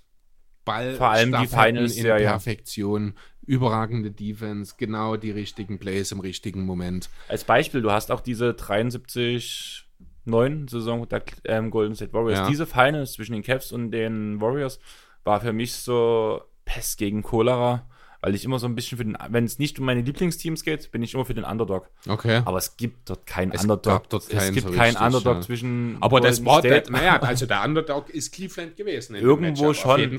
Irgendwo schon, aber das war halt so, man hat halt diese Fraktion im Westen und diese Fraktion im Osten. Mhm. Und ja, es war halt immer so. Ja. Und dadurch war für mich Pest gegen Cholera im Finale und das war dann okay. Alleine, weil ich also ein bisschen meine Antipathie gegen LeBron habe. Genialer Spieler hatten wir vor uns schon mal, aber ich komme teilweise mit der Art nicht klar und von daher war das so, hm, ja. Hm. und ja, die Spurs, perfekter Underdog zwischen dem Superteam. Obwohl sie ja eigentlich auch ein super Team sind. Die sind ein Superteam, Aber, aber, die ne- aber werden nicht so wahrgenommen. Genau. Ja, du hast Und mit genau Duncan, deswegen- mit Parker, mit Ginobili, Kawhi, mit Kawhi zwischenzeitlich eigentlich sogar vier Stars gehabt. Gut, Kawhi ist zwar Finals MVP geworden, war dort aber ein Rollenspieler eigentlich, Genau. muss man so sagen. Parker, Duncan und Ginobili sind aber die Stars gewesen. genau. Also es gab ja, die, die Spurs haben sie sich halt nicht zusammen getradet, sondern zusammen gedraftet, ihre Big Three. Und Genau. diese dann über 20 Jahre gehalten. Und das war halt so dieser riesen Pluspunkt, warum ich halt in dem Jahr, also zum einen habe ich mich gefreut in dem einen Jahr, wo Dirk Meister geworden ist, weil Ja. er dieses super Team verhindert hat. Danach haben sie ihren Titel geholt, auch relativ eindeutig, kann man ja so wirklich so sagen. Und dann kam diese Spurs mit denen, also wo jeder wusste, die sind gut und man soll sie nicht unterschätzen. Aber insgeheim hat doch jeder gedacht, Miami macht das Ding. Ja. Und dass sie das danach geschafft haben, super Sache. Die andere Sache, die ich noch ansprechen wollte, war der Chris Paul Trade nach LA. Haben wir doch gesprochen drüber. Hm, Nee, wir haben über, ähm, Sterl äh, über Sterling haben wir zum einen geredet, was ja ein anderes Jahr war. Chris Paul war unter Sterling schon da. Und wir haben über den Trade zu den Lakers geredet, dass der verbunden Ach so, das, ja, stimmt, natürlich, genau. Okay. Und ich rede jetzt davon, dass er nach LA gegangen ist, dass die Lob Ah, City-Ära, der, genau, wo ich vorhin schon mal Genau, mit Aaron Gordon. genannt hat. Der, Genau. Ja, alles klar. die Lob ja. City-Ära halt. Und als letzter Platz, oder als letzter, was erwähnt werden muss, der Start unseren, unseres eigenen Podcasts. Stimmt, das war mir zu logisch. Da habe ich auch gar nicht drüber nachgedacht, um ehrlich zu sein. Aber das ist schön, dass du das noch mit erwähnst. Das ist mir zu einfach wahrscheinlich gewesen. Da habe ich nicht mal dran gedacht. Ich wollte es ans Ende packen. Natürlich für uns auch nochmal ein schöner Meilenstein, genau. Und ein schöner Abschluss Und für die heutige allem, Folge. Genau. Also, ich würde sagen, ich halte Chris noch wach. Der Pod, der ist heute den ganzen Tag fast eingeschlafen. Momentan wirkt er ganz wach. Mit mir ist heute nichts mehr los. Keine Chance. Keine Chance. In 24 Minuten gehen die Clippers gegen Memphis los. Das Und wirst du wohl alleine schauen müssen heute. mit Tina. Die, die, ja, die, die wenn so wach rüber. ist. Naja, die wird schon wach sein, aber die wird danach direkt auf der Couch einschlafen. Oder Switch spielen und Pokémon Schild ist ja gerade voll dabei. Muss ich auch noch spielen. Ich habe mir jetzt tatsächlich für die Xbox Jedi Star Wars Fallen Order gekauft. Jetzt werden wir wieder ein paar ja, Hörer weiß, verlieren. Du hast, du hast jetzt angefangen. Das musste ich jetzt noch kurz loswerden, weil es ist die, Einz äh, die erste Einzelspielerkampagne äh, von Star Wars. Ich bin ein Star Wars-Fan, besonders der alten Filme. Die neuen jetzt sind nicht mehr so. ich bin ein Star Wars Hasser. Ich kann nur noch ganz kurz sagen, ein schönes Spiel, haben sie sich was Schönes überlegt. Grafisch ansprechend, nicht die ganz oberste Qualität, aber vom Gameplay, von der Geschichte her sehr interessant, kann man sich durchaus mal, wenn man ein paar Euro übrig hat, gönnen und kann man locker auch 30 bis 40 Stunden in die Story investieren. Ein Spiel, was ich gerade wieder angefangen habe zu spielen, ist Fallout 4, einfach der guten alten Zeiten wegen. Und selbst ohne die Erweiterung kann man dieses Spiel 100 Stunden stecken und man ist immer noch nicht fertig. Ja, dann Habe sind ich wir noch ja genug, alle versorgt. dann habe ich ja noch genug zu tun und du auch. Und ich würde sagen, wir beenden die Sache jetzt. Wir klären noch, wie die nächsten Pods kommen, aber ihr werdet uns wieder wöchentlich hören und bis dahin, wir sehen uns. Ciao. Ciao.